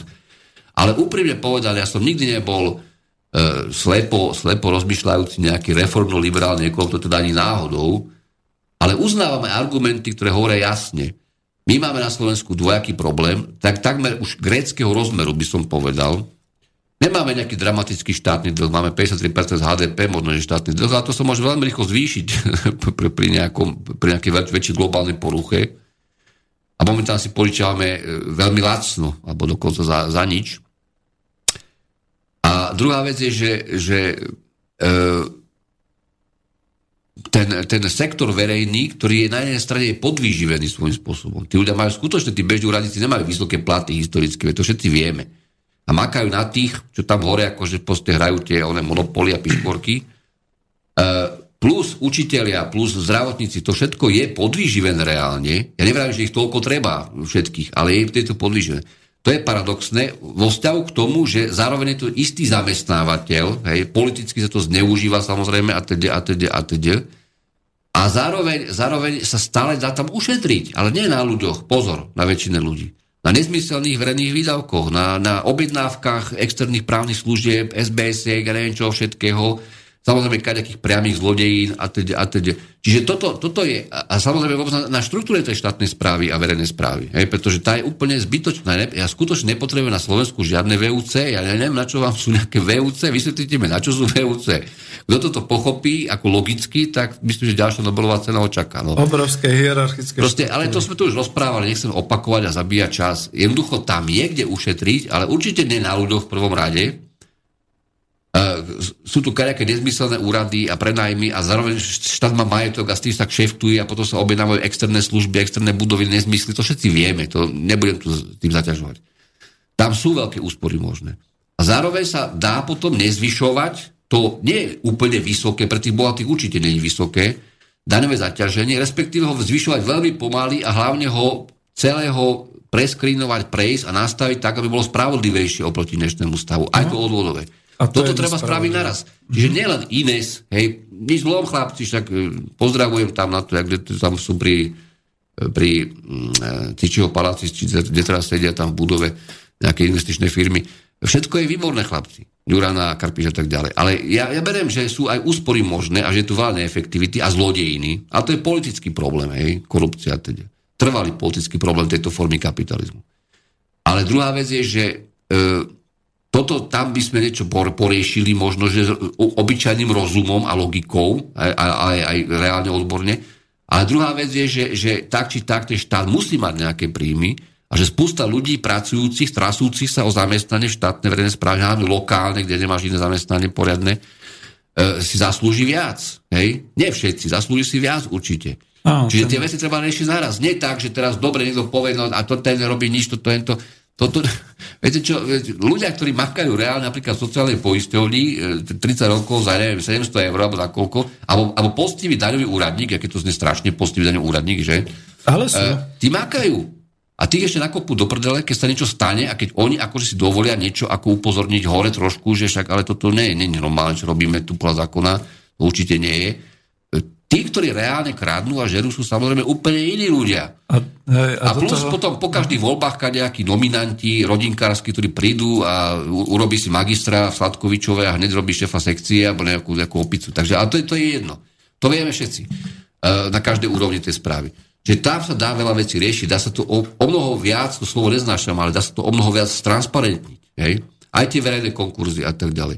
Máme tu zrušený zákon o štátnej službe, máme ho totálne domrvený a zrušený nakoniec, ale teda fung, funguje, ale má toľko výnim, zrušil úrad, teda, pardon, má toľko výnimiek, že každý minister, každá politická chramta si proste donese ľudí a dá im nie tabulkové platy, ale dva, trikrát také osobné platy, príplatky a to, to, toto je práve to, čo sa musí zásadným spôsobom zmeniť okrem iného.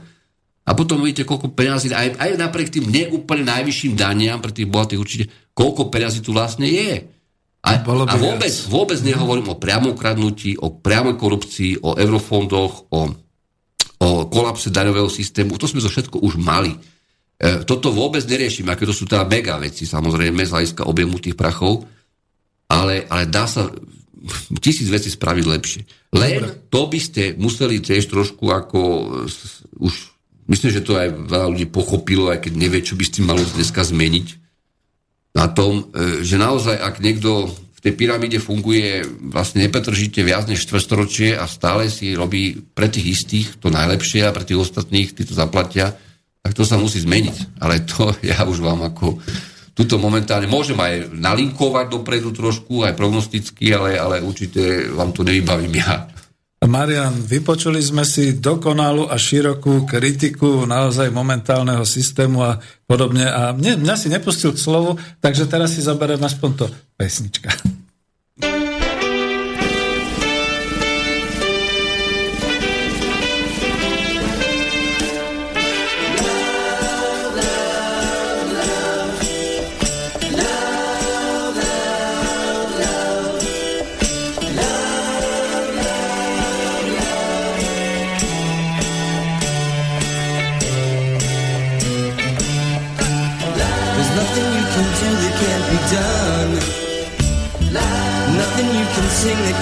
Can't. Nothing you can say, but you can learn how to play the game. It's easy. There's nothing you can make that can't be made. No one you can save that can't be saved. Nothing you can do, but you can learn how to be in time. It's easy.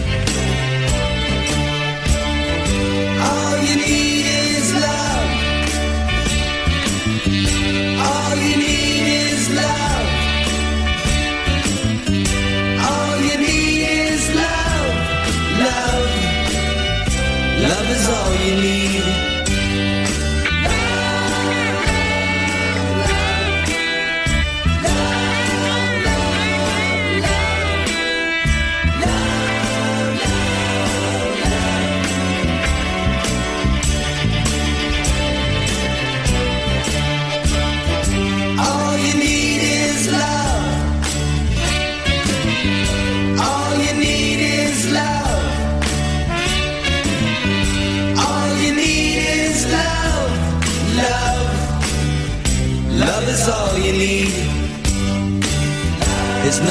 Can know that isn't known. Nothing you can see that isn't shown. Nowhere you can be that isn't where you're meant to be. It's easy.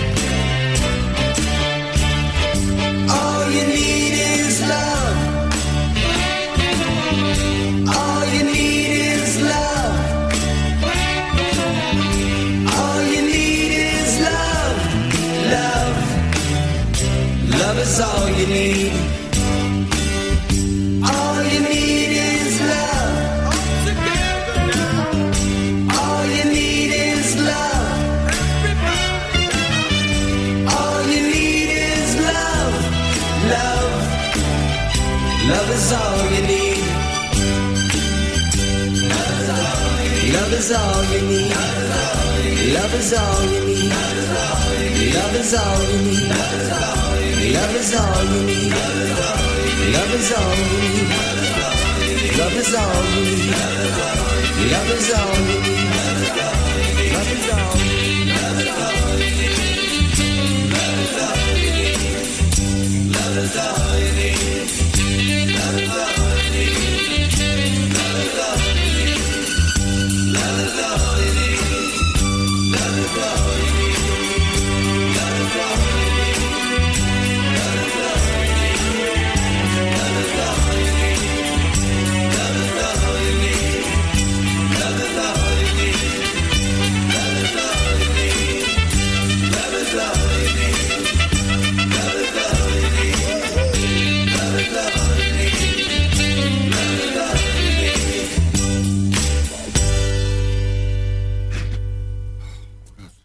Takže pesnička doznela.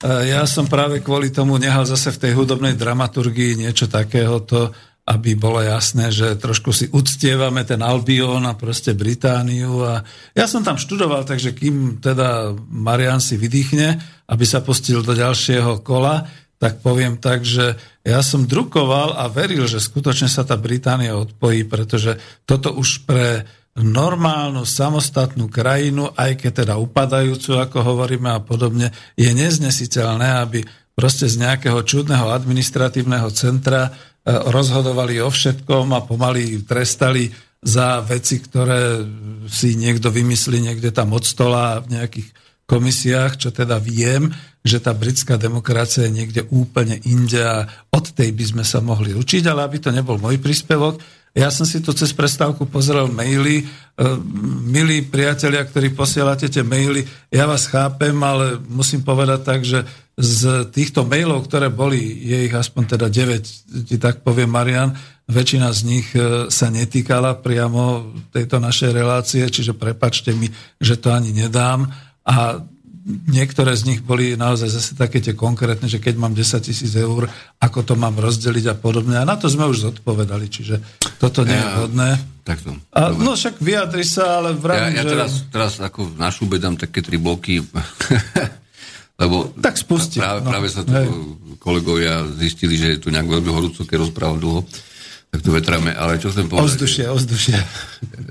Ešte raz ku koncu sveta v úvozovkách. Žiadny konec sveta nebude, ale úplne vážne, bez randy. Uh, sekvenčnosť veci je následovná. Uh, koncov augusta zasadanie Bank of England predpokladám, že nakoniec trošku tú uh, úrokovú mieru znížia, takže Libra sa bude môcť tam asi dnes, pri že plus minus. Uh, trošku môže ísť dole, ale nič, nič dramatického. Uh, Draghi, uh, Kuroda, Bank of Japan a Fed musí nejakým spôsobom zahrať nejakú hru. E, akékoľvek e, oslabenie jednej z týchto mien, jenu, eura alebo, alebo doláru musí vyvolať ďalšiu reakciu a ešte väčšiu reakciu na tzv. tých trhoch e, mien tých rozvíjajúcich sa ekonomik, čiže od Brazílie počnúť, ja neviem, cez Južnú Afriku a Čínu a teda, a teda, a teda.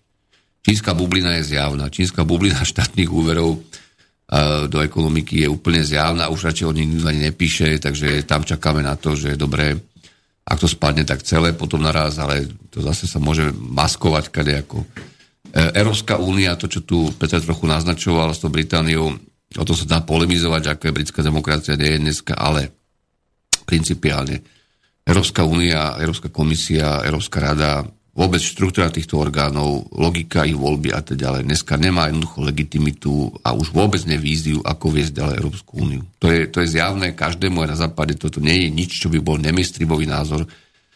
Zoberte si Taliansko, veď tam reálne hrozí nevyriešenie ohromného bankového problému, kde na jednej strane Taliani sú akcionármi bank, akcie sú na úrovniach smiešných, keď sa na nich veselo špekuluje každý deň hore-dole. E, zároveň sa slúbuje, že sa odlží ten sektor nejakými 5 miliardami, najprv sa stalo 5, teraz už 40 štátnej pomoci v objeme 360 miliard nesplatiteľných úverov, stále vykazovaných ešte v polovičnej hodnote v bankových knihách, pričom reálna miera splatnosti je možno, že 50%, 15%. A zároveň tí, ob, tí obyvateľe Talianska, to je špecifikum európske, lebo väčšinou európske dlhopisy bankové držia, držia nerezidenti, teda zahraniční nejakí investori, držia väčšinu tých e, dlhopisov, čo talianské banky e, historicky vydali. No teraz, kto, kto to má zaplatiť? E, Taliani ako majiteľi akcií už zaplatili. Taliani ako majiteľia, majiteľ dlhopisov bank zaplatia. Čiže, čiže toto sú veci, ktoré sú podstate absolútne neriešiteľné vnútropoliticky, voči menovej únii a teda, takže buď sa stane nejaký zázrak a naozaj začnú sypať nejaké prachy z helikoptery a okrem iného, alebo neviem, čo tu máme ako očakávať e, pozitívneho do termínu týchto vecí v jeseni, amerických prezidentských volieb a tak ďalej. Naozaj neviem, pretože tie tlaky, neistoty, rozkolísanosť, nervozita, E, zháňanie výnosu po svete s veľkými prachmi, ktoré má pár ľudí v podstate kdekoľvek, naťahovanie bublín, nafúkovanie, splasovanie, to bude permanentným javom. A už to nemá, už to nemá e, žiadne ďalšie instrumentárium nejakej hry, hej, že vymyslíme ešte nejaké ďalšie, ďalšie kvantitatívne uvoľňovanie podobne, lebo tieto veci nezaberajú, nezaberajú kvôli tomu, že globálne e, dopyt a pozícia strednej vrstvy upadla jednoducho za posledných 34 rokov. To, to sú, to sú veci, ktoré už ani... Ja, ja som už aj trápne pripadám, keď to opakujem, lebo jednoducho všetci to, všetci to vieme. E, absolútne jednoduchá štatistika. V roku 79 e, najbohatší v USA plus tzv. vyššia alebo najvyššia stredná vrstva mala 30% podiel celkovom, celkových príjmov USA. Dneska má 63%. Čiže dvojnásobok. To je asi šestina ľudí. Zároveň tá stredná vrstva klesla zo 46% na 26% podielu. To je asi tých 40% ľudí v strede. Potom sú samozrejme tí chudobnejší ešte. Pričom ale, čo je paradox, medzi tými rokmi 79 až 2013 počet ľudí, čo majú ukončený štvoročný, štvoročný degree v Amerike, čiže e, tú, tú lepšiu strednú školu, stúpol z 26 na 58%. Čiže toto nie je problém vzdelania. To nie je problém toho, že sa ľudia nesnažia a nechcú niečo inovovať, podnikať. Jednoducho toto je problém zvrátenej distribúcie príjmov a majetkov vo svete a to sme si už tiež xkrát povedali. Toto je neriešiteľné či menovou, či nejakou inou politikou, neriešiteľné nejakými novými európskymi víziami, bla bla bla. Bodaj by boli nejaké, ale aké majú byť? E, narastajú, tu, narastajú tu medzigeneračné spory, medzigeneračné problémy, nezrovnalosti, penzijný systém versus neudržateľný vlastne, to je jedno v akej verzii, prvý, druhý, štvrtý pilier, versus, versus drahé bývanie pre mladých ľudí. E, určite ste si všimli, že e, Európska únia ako celok vlastne prvýkrát v histórii minulý rok vykázala úbytok obyvateľstva prirodzený, ako celok, ktorý bol vyvážený imigrantami, takže celkovo ako počet obyvateľov v EÚ trošku zrástu. A prvýkrát v histórii Európska únia ako celok vykázala úbytok obyvateľstva, e, teda uh, menší počet. A to, toto, sú, toto sú veci, ktoré sa hromadili x rokov predtým, nevzniklo včera alebo prešterom, a z týchto vecí už nejaké jednoduché riešenie nejakou mainstreamovou cestou, nejakých maličkých, uh, ako to žurnalisti používajú, že, že havkaj, hryskaj jemnučko a niečo im hoď, nejakú kost, už takéto riešenie nemôže z tohto byť. Čiže neviem presne, aká pôjde postupnosť týchto vecí, ale každopádne ten, ten, ten, ten nejaká zásadná zmena musí nastať. Globálne, v Európskej únii, v Európe a dovolím si povedať, aj na Slovensku. Ja sa týmto nezaťažujem každý deň. To je úplne zbytočné, lebo tie veci v ekonomii boli slušnými, dobrými ekonomami svetovými dávno predpovedané, dokázané v úplne iných súvislostiach, či medzinárodného obchodu, či, či finančných vzťahov a teda a teda a teda. také štyri základné postuláty. Poprvé, častokrát sa ma ľudia pýtajú, že či teraz tie úroky, čo sú na hypotékach, a to, že sú najnižšie vôbec, a že či teda majú a toto, to. Prosím vás, tie úroky sú veľmi nízke, ale ešte pôjdu nižšie. Ja si dovolím tvrdiť, že uvidíme aj pod 1% hoci ako aj na Slovensku dokonca hovorím, kde tá konkurencia nefunguje bohvie ako a tie banky navyše tými nejakými poplatkami sankčnými vlastne vám tú úsporu z toho znižia miery a zoberú v podstate, lebo to sú klasické e, vychcané schémy. To bol jeden z mailov. Hej. A čo, čo chcem len povedať je, e, nebudem nikomu rádiť, či má brať hypotéku, nemá brať, či má kúpovať nejaké prezražené nehnuteľnosti, ak musí bývať, musí bývať. Ja len hovorím, nemajú prečo úroky najbližších XY rokov rásť. To je ako bez diskusie. E, máme nejakú otázku, tak prosím. Pekný večer, ste na linke, môžete rozprávať? Dobrý večer, to som ja, prvý posluchač, posluchač východného Ja som, som sa poprosil o skľúnenie, ja som ne, to nemyslel tak, že príde ten posledný deň, ako čo som spomínal, ten úvod na začiatok, že ten posledný e, koniec sveta. Ja som to myslel tým, že keď e, teraz spomenulo, že vlastne talianské banky majú obrovské dlhy, jej, že vyše 500 miliard eur, alebo že vlastne štáty sa stále viac a viac zadlžujú, že vlastne nie sú schopní splácať alebo dosiahnuť ten deficit 30% Španielsko, Portugalsko, čo teraz je tá kauza, že či sa budú sankcionovať alebo nie. Tak ja som sa len chcel opýtať, že čo vlastne môže nasledovať ten deň D, alebo keď príde to obdobie, že už budú vlastne, tá, tá situácia sa musí riešiť a musí nejaké dôjsť nejakým opatreniam, či zo strany Európskej únie, alebo jednotlivých štátov. To som chcel povedať, takže poprosím okay, okay. iných poslucháčov, aby to nebrali tak, že ja si nechcem uh, ako tam. Ja som, tu, ja, ja som tu alegóriu po, po, pochopil úplne korektne, len viete, treba vždy povedať, však ja tiež musím niečo ako usmerniť trochu sám, keď hovorím, tiež môžem niečo prepnúť, ale, ale principiálne naviažem na vás úplne, úplne, úplne korektne. E, deň D v Európskej únii v eurozóne nastane vtedy, keď veľká krajina bude nutená opustiť eurozónu. Či na základe vnútropolitického rozhodnutia volieb, hej, čo mimochodom v Taliansku hrozí, pretože nielen, nielen, nielen BP, BP Grillo, aj ďalšie strany, ktoré tam získavajú väčšie, väčšie preferencie, majú takéto názory dlhodobo, treba povedať konzistentne. A BP Grillo, aj keď je komédia, tak tomu rozumiem mimochodom, tomu to určite. A správne. A ne, nebudem to, ja nebudem ovplyvať Talianov ani nikoho, nech kľudne sa rozhodnú, každopádne oni nemajú šancu v tejto únii vydržať s Nemcami a tak ďalej. To je vylúčené štruktúrálne, matematicky, ekonomicky. To je fúk, koľko to budú naťahovať. Ak tento deň nastane, samozrejme, že aj vnútropolitická scéna na Slovensku a v podobných štátoch, a hlavne v tých nových členských, kde sa tiež kopia nejaké problémy, či už majú vlastné meny, či nemajú, to vyvolá obrovský, obrovský, obrovskú neistotu a tlak vlastne na tie neriešené problémy z minulosti, či, či politické, korupčné, akékoľvek. Čiže toto je to, čo sa, čo sa všetci boja ako čert kríža. Pretože to by už nejako nezvládli proste uh, vyhovárať sa raz na Brusel, raz na domáce nejaké nemožné opozície a tak ďalej, alebo koalície. Toto je ten neurologický bod. Ja ho neviem predpovedať, ale hovorím, že táto jeseň a aj to, čo príde potom v tomto smere, je takmer nezvládnutelná podľa mňa pre mainstream už. A naozaj som sám, sám, sám zvedavý, že čo vymyslel, ale neviem si predstaviť, čo majú vymyslieť. Neviem si predstaviť. Vrátim sa k tým úrokom. Úroky nemajú prečo byť vysoké.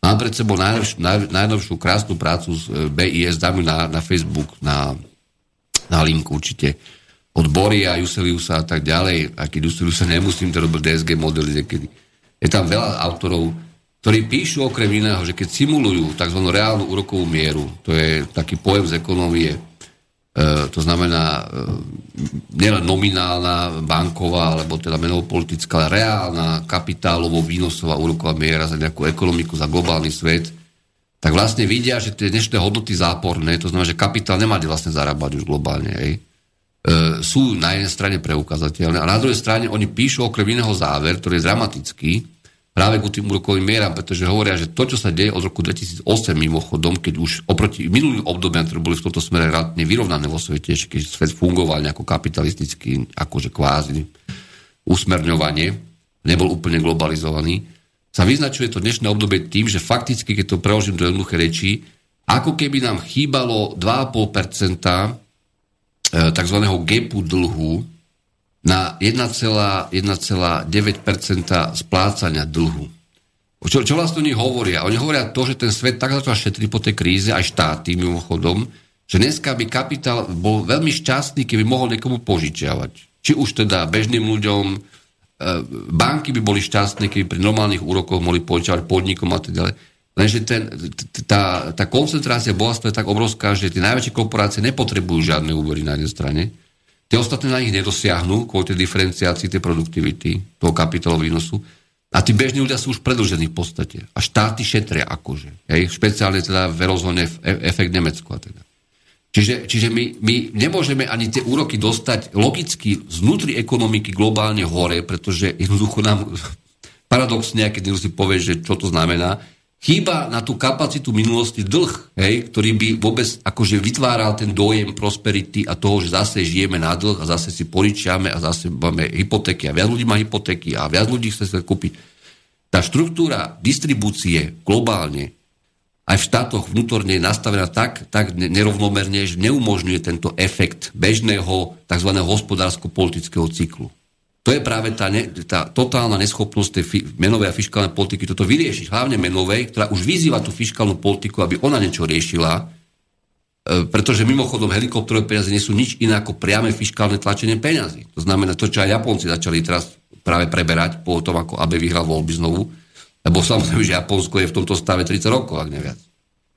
Čiže tento problém nie je, nie je riešiteľný konvenčnými makropolitikami a už vôbec není riešiteľný, určite nemenovou, a už vôbec není riešiteľný integračnou európskou politikou menovou. To ani náhodou. To, pán Draghi, keby teraz sedel a mohol by kľudne polemizovať, že ale viete, my nemôžeme tu teraz takto tú paniku robiť. Priznal by, ja verím tomu, že by priznal čisto odborne, že áno, tento problém nie je riešiteľný týmto spôsobom. Dokonca ani v USA. Čiže, čiže čo má ťahať tú svetovú konjunktúru? No nič. Budete mať nižšie marže, nižšie, nižšie možnosti prefinancovať minulé, minulé záväzky, či penzijných systémov, či neviem čoho. Takže úroky nemajú prečo rásť. To je blbosť. To, že vás nejaká banka obťahne, respektíve, že vám ponúkne niečo, čo keď si lepšie prepočítate, to vlastne žiadne úspora není, to je druhý faktor, to je správanie slovenských bank alebo nejakých poradcov, ale ja hovorím o, o, o dlhodobom výhľade vlastne, ktorý tu je. A e, hovorím, táto, táto jeseň, čo prichádza, tak ďalej, v tomto bude mimoriadne zaujímavá kvôli politike, kvôli, kvôli špecifickým problémom jednotlivých členských štátov v eurozóne a tak ďalej globálne a ja si neviem predstaviť, a tam, áno, tam to je to naše predsedníctvo, čo, čo je možno, že náhoda historická, hej, aj s tým summitom v Bratislave 16. či kedy na pánu Mariu Zembolesnú, či po nej, či pred ňou, už neviem. Pretože naozaj tieto veci sa kopia. Mimochodom, slovenský politický mainstream, to je tiež zaujímavé, lebo to som ja tu bľakal v tomto, v tomto vysielaní asi trikrát, aj písal je tade, ak ste si všimli, tak zavázať daň z dividend, síce neskoro, ale prečo. Neskoro, veľmi Po druhé, ak ste si všimli, dnes e, som videl, videl správu, že slovenské predsedníctvo, a teda zrejme pán Kažimír ako minister financí, chce otvoriť otázku e, spoločného alebo zjednotenia poistenia v nezamestnanosti Európskej únii, vlastne, aby sa tie rizika vykryli z toho, že tam mal by byť už voľný pohyb pracovných síl, to, čo som stále spomínal, že pokiaľ nemáte fiskálnu úniu reálnu v tomto zmysle, hej, že ten pohyb pracovných síl, ktorý nie je to úplne voľný, a, ale je sprevádzaný rovnakými sociálno-poistnými podmienkami, aby sa to časom aspoň vyrovnávalo. A keď ľudia zarábajú rozdielne ešte stále voči produktivite, tak vlastne tú úniu nikdy mať aj nebudete funkčnú, ani, ani menovú.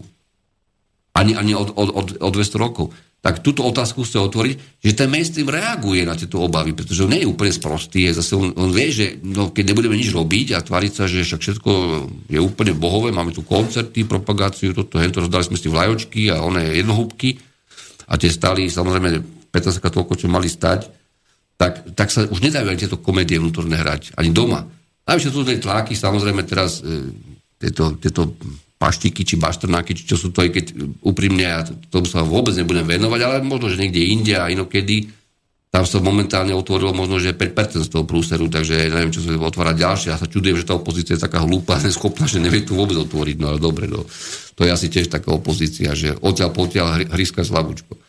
Len to chcem povedať, že a navyše, čo, čo, aký plán majú oni, že e, principiálne e, tieto veci budú len narastať, táto nervozita.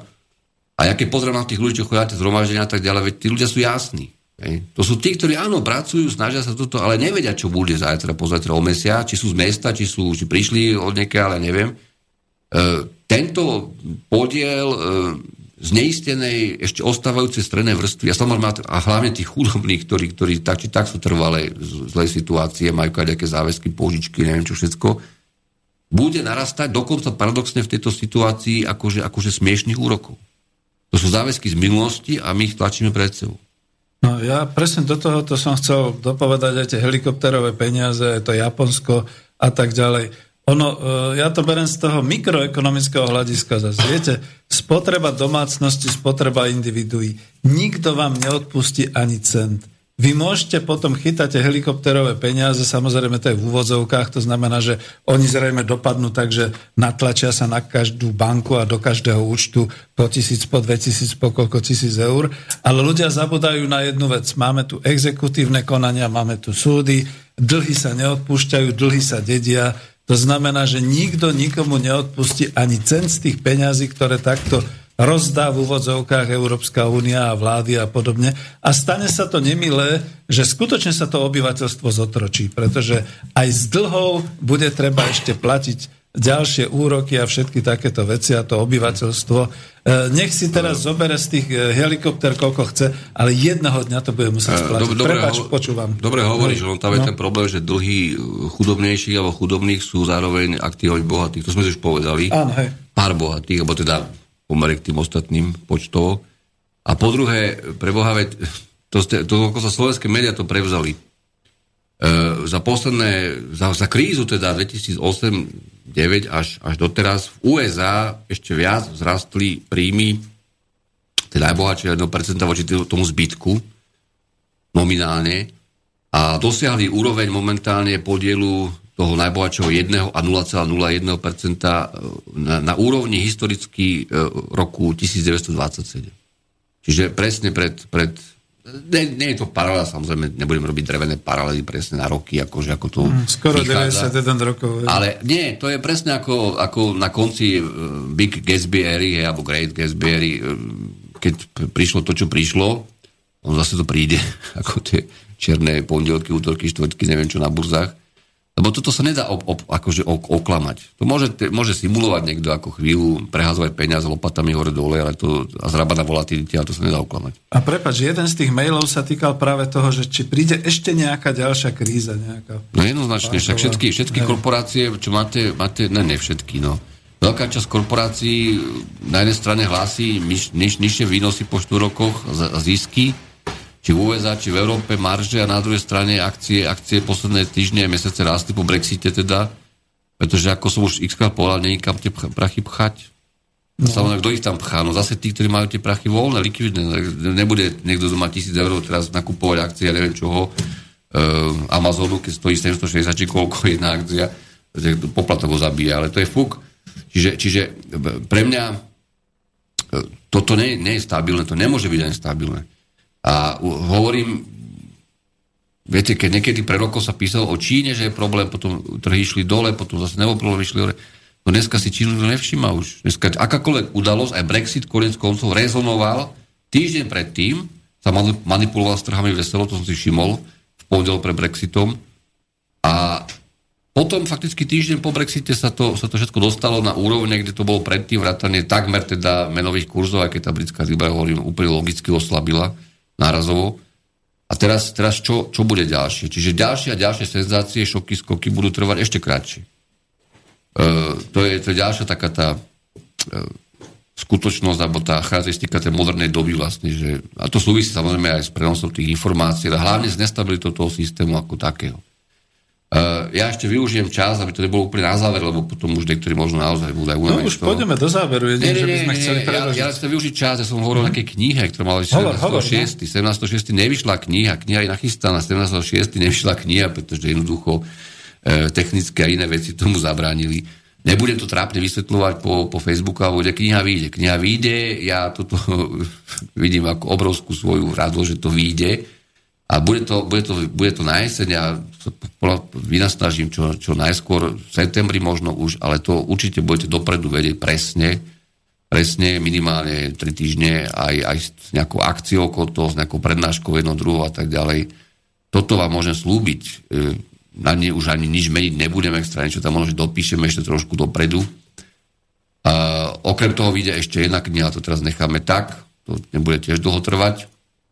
A myslím, že aj s tebou sme sa o tom niekoľkokrát bavili, že treba, treba možno sa zamyslieť nad tým, že e, nemyslím, že to má väčší, väčší zmysel informačný alebo edukačný, ale niektoré veci sa, sa lepšie ukazujú grafmi, číslami a tak ďalej a tak ďalej, e, po prípade nejakými prezentáciami že by sme sa pokúsili potom na jeseň spraviť aj nejaké spoločné, spoločné prednášky niekde po slovenských mestách. Ako, ako, ako to bude? Ako no, to bude? Ja to nesľubujem. Ja hovorím, ak bude možnosť, dohodneme sa s nejakými ľuďmi, bude, bude priestor, bude záujem, e, dopredu to oznámime, zoženeme tu tomu nejaké tie podmienky, či, či miestnosť, či techniku, videozáznam samozrejme. Teda.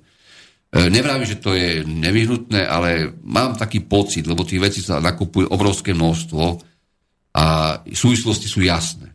A niekedy skutočne stačí jeden graf aktuálny, alebo, alebo vlastný graf vyrobený, alebo čokoľvek prebratý mesto, mesto minút a hodín rozprávania, aj keď snažím sa to vystihnúť nejako a určite nielen ja, ty to úplne presne vystihuješ v mnohých veciach. E, netreba sa plášiť, netreba sa blázniť. Ako prežijeme vždy, len jednoducho tento svet definitívne sa musí zmeniť. To, čo pred sebou Terigál 30-40 rokov a špeciálne po tom roku 95 a po roku 89 e, sa musí zmeniť. Jedna vec. A druhá vec, ja vám, ja vám dávam do pozornosti, hovorím to, to každým dňom vidíte ten posun toho mainstreamu, ten ústup a ten realizmus, myslím toho slušného mainstreamu vo svete, nemyslím, čo to slovenský mainstream, to je komediálna vec a viac menej. Máme telefón a post dokončiť, to si zapamätáme. Počúvame vás. Prajem, pekný večer. Už som vo vysielaní, môžem hovoriť? Nech sa páči, áno. Áno, pekný večer, prajem. Uh, som takú nejakú pikošku ohľadom toho investované. Jeden pán sa napýtal na zlato a mm, potom som také informácie od jedného kamaráta, ktorý robí realitáka a jeho poradal priateľ, aby mu predal nehnuteľnosť na Azurovom pobreží. Neviem, či tam mal nejaký domček alebo byt alebo takto. Ale je zaujímavá tá príčina, prečo to chce predať. On sa potom pýtal toho kamaráta a on mu to nakoniec povedal, že keď tam jeho žena ide na pláž, alebo on robí tu na, alebo žena je tam, alebo dcera, on neviem to, že obklopí štyri Afričania, či Marokánci tu, oni títo Sudanci, a sú tak drzí e, ku nej, že tam je tá žena samotná, že sa ona musí zbaliť a ísť preč. Je to paradoxne, že v najluxusnejšej oblasti v Európe, na Azurovom pobreží, už fakticky e, pre takú kvázi banalitu, ale ono je to dosť tvrdé, ako, že potom no, ako človek má rozmýšľať, že kam investovať peniaze. A ešte k tomu pánovi som chcem vrátiť, ako čo hovoril o tom, či investovať do zlata. Ja si myslím, že Židia boli dosť skúsení, že vedeli, kam tieto veci investovať, mali dosť skúsenosti s tými exodami a že ono to zlato není až taká marná vec, ale asi to treba rozdeliť do nejakých ma- menších množstiev a to už je v prípade také ako úplne katastrofy, ako, a pokiaľ sú to peniaze také vyslovene voľné. A hlavne, či máte na to viac peňazí, alebo či sú to len vaše úspory na dožitie. No takže... tak myslím, že to musia byť voľné peniaze, ktoré tak. človek najbližších 10 rokov nepotrebuje. Tak. No ale myslím, že ešte lepšie e, je investovať do rodiny, do priateľstva a do týchto Správne. vecí, lebo pokiaľ je komunita nejak zjednotená, to bol celkom zaujímavá, niekto to hovoril, kto bol uh, na Hornom Karabachu, že tí ľudia sú tam tam zom, zomknutí, sú obklopení tých e, moslimov a tých, ktorí chceli tam utopiť lžička vody. Že tam skoro neexistuje zločinnosť a sú tak sebe dobrí, že pomáha im to prežiť. A ja si myslím, že pokiaľ sa necháme rozlešťovať, tak nám nepomôžu žiadne zlaté tehličky ani diamanty.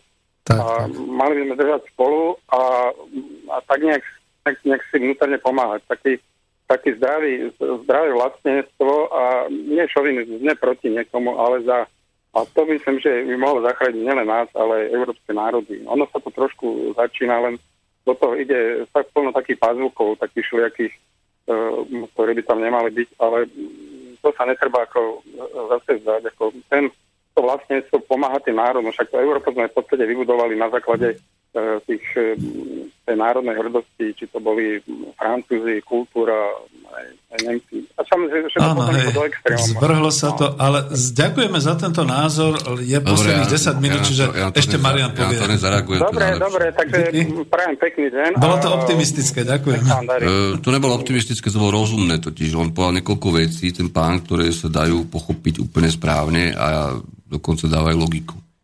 Poprvé, to, čo zažijete všetci, či máte 60 rokov, či 15, či sa ešte narodíte, bude e, spätný chod európskej integrácie. To je bez diskusie. Menová únia v tejto podobe, v tejto podobe opakujem, bez spoločných záruk nejakých za dlhy, minimálne nové, hej, čo sa teda neurobilo v tom roku 2012 kvôli odporu Nemecka, hlavne, nemôže fungovať. To je, to, nebudem už stále hovoriť, že to je vylúčené, tak nemôže fungovať. Ďalšia vec.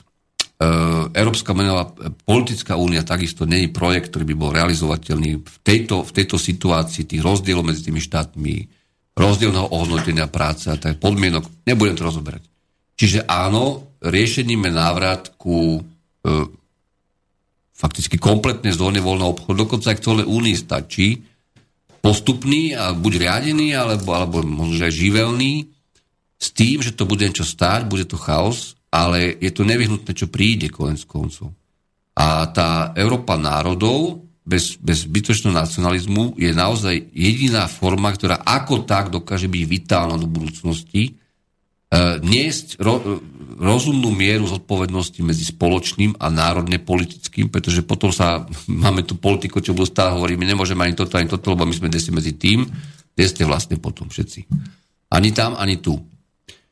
A hlavne, čo chcem povedať, e, dokonca je to ekonomicky úplne presná konštrukcia. Lebo tie národné kultúry, inovácie, e, historicky vlastne udržiava na stav, stav technologické vyspelosti. Veď to pretrváva. Teraz bol krásny výskum, kde nejaký chlapík, teraz nespomínam si meno, nie Mazuka, to myslím, lebo to je žena, dokázal, že vlastne ostatné priemyselné, najsilnejšie a technologické časti sveta sú 500 rokov tie isté. Hej? Aj keď teda to globalizáciou samozrejme už v poslednej dobe ako rozomlelo trocha. A špecializované teda. Čiže, čiže toto je jediné riešenie. E, ďalšia poznámka, áno, nikto sa nechce tu rozštvávať. Bohužiaľ, ale či sa pozrieme na tú oficiálnu politiku správa, zľava, z, z koaličnej, opozičnej či aké strany, nič progresívneho, ak veci tam nepočujeme. Absolútne žiadny koherentný systémový názor, diskusiu a reálny politický spor. Sú to blúdy, nezmyslí, kričia o korupcii navzájom, pričom kričia o tom, že korupciu budeme bojovať, ale nie s tou našou a našich patronov. Toto je celá hra. Toto všetko musí ísť von. Ak to nepôjde von, pôjde to von tak, či tak násil. A posledná moja poznámka ešte, ale nie, že posledná. Ja nie som absolútne žiadny pesimista. To tak niekedy vyzerá. Ale, ale a myslím, že ani iní ľudia, čo som chodia, alebo čo teraz sú tu. Ale jednoducho tu, tu už e, tieto veci sa nebudú dať e, robiť tým spôsobom, akým, akým, akým sme tu aj mladší a starší boli, akože aj škrípajú zubami navyknutí. Tie, tie veci sa vyčerpali.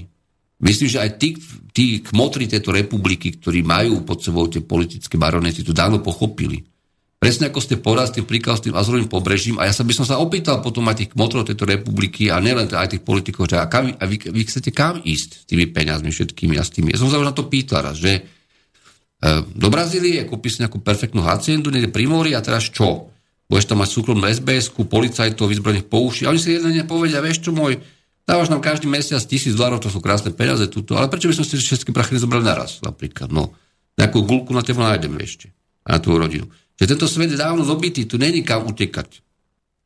Aj tie vyspelé štáty, teraz ste videli, že Monako bude oznamovať daňové dáta a podobne majetkové pre, pre členské štáty. Áno, lebo Nemci sú tiež naštvatí a povedali, no počkajte chlapci, vy ste štátsku Monaku, ale viete, tak my máme problémy rozpočtové, budeme mať, potrebujeme tie prachy doma, takže informujte. Slováci tiež budú musieť rátať s tým, že aj oni budú musieť informovať, keď sa tam budú motať. Hej? Čiže toto sa, tento priestor sa zmenšuje. Toto dávno tí chytrí biznismeni vedia. A toto, čo tu vidíme po voľbách od 5. marca, je skutočne pre mnohých paradoxná hra, ale tá hra sa dala očakávať, že sa nakoniec spojí čert s opicou a opica s medveďom, len aby sa nič nezmenilo aspoň že chvíľu, pokiaľ sa nezariadia všetci. A všetci sa aj tak nikdy nestihnú zariadiť. Čiže ak niekto má trochu svedomia, rozumu a hrá, sa na Slováka alebo na občana tohto štátu, ktorý má ústavu, tak poďte robiť aj niečo normálneho k veci, poďte sa na niečom dohodnúť. My dva to tu neurobíme, ale treba, ale ne, spory o ničom nikam už nepovedú. Prichádza doba a naozaj optimisticky vám to poviem, kedy to, čo bolo včera v novinách, nebude nikoho zaujímať o dva dní. Už dneska to nikoho nezaujíma, ani nejaké Brexity a neviem, aké exity ešte budú. A všetky tieto strachy, neistoty, vystrašenosti, tápanie, liberáli chcú cisárov, cisári podobne, čo dneska je krásne vidno, ako, ako úplne pometenie nastalo, ideologické, neviem aké, e, budú sa musieť vytríbiť princípy, či kresťanské, či aké, či sociálne sa budú musieť sociálne mobility znovu nastoliť. Ideme to sme tu mali. Poznali sme to, máme to napísané či v knihách, či v rozumoch, máme to zažité mnohými ľuďmi, aj politikmi, možno niektorými bývalými, čo mali rozum v Európe alebo kde, tak sa to vráti. A tá Európa národov preží ako Európa národov v tej forme, ako som to približne popísal. Ináč to nebude fungovať. Všetko ostatné je stávka, krátkodobo možno, že na nejaký zisk, nejaký vývar, nejaký eurofond, nejakú DPH a dlhodobo je to prehra. Aj pre tých ľudí, čo to robia. Takže radšej skúsme rozmýšľať takto. Bez na to, kto sme, čo sme, odkiaľ sme. Marian, toto bol vynikajúci záver, prepáč. Ideme do záveru, ne, nebudeme predlžovať. Je tu trošku ne, ako moc teplo. Uh, pochopte nás trošku, že predsa len... Nie, mi to nevadí, ale ľudia trpíme, tu, hej, ako, trpíme tu teplom, ale... Netrpíme teplom, ne, nepreháňaj, ale ja, ja sa poďakujem za pozornosť. Ja, to, ja som tu asi šiestýkrát, čo to je naozaj rekord. A dúfam teda, že najbližšie, ak sa stretneme, tak aj už aj tá kniha bude, tak, ale uh, nič zlom, všetko bude OK, ale každý nakoniec tomu bude musieť nejako prispieť. Znie to síce strašne komunitaristicky, alebo neviem ako, pioniersky pomaly, a takto to bude nakoniec. No, nedokážem Mariana nejakým spôsobom prervať. Moment, ešte jednu malú poznámku, tam ten pán začal rozprávať o tých, o tých investovaniach. Viete čo, ja nechcem teraz vás navádzať k ničomu, ale posledná vec, čo vám ostáva na Slovensku, ak teda nebudeme riešiť priateľstvo, rodinu, deti, investovanie do vzdelania, je fakticky polospodárska pôda. Ak ste si všimli, budú uvoľnené pravidla na predaj cudzincom, čo mimochodom tiež nie je náhoda. Ono sa vedelo, že pravidla komisia napadne, tie obmedzenia, a medzi tým sa pár ľudí ešte napakovalo s tou pôdou, čo mohlo, a s kadekým pozemkami. A teraz sa to bude predávať cudzincom. Takže ak máte rozum, a viem, že v mnohých okresoch, aj, aj po bývalých družstvách a urbároch, a kade, čo tí ľudia sa nevedia k tomu dostať, majú za to malé nájmy smiešne. Prosím vás, hlavne to nepredávajte pod cenu nikomu. To je zbytočné. To je ako, to je to posledné, nie preto, že ste všetci museli pestovať zemiaky zajtra, ale jednoducho to je to posledné, čo vám tu ešte ostáva voči, voči svetu ešte častokrát veľmi podhodnotené. Ďakujem. Nechceš pol hodinku nastaviť? To už bola taká e, ďalšia téma.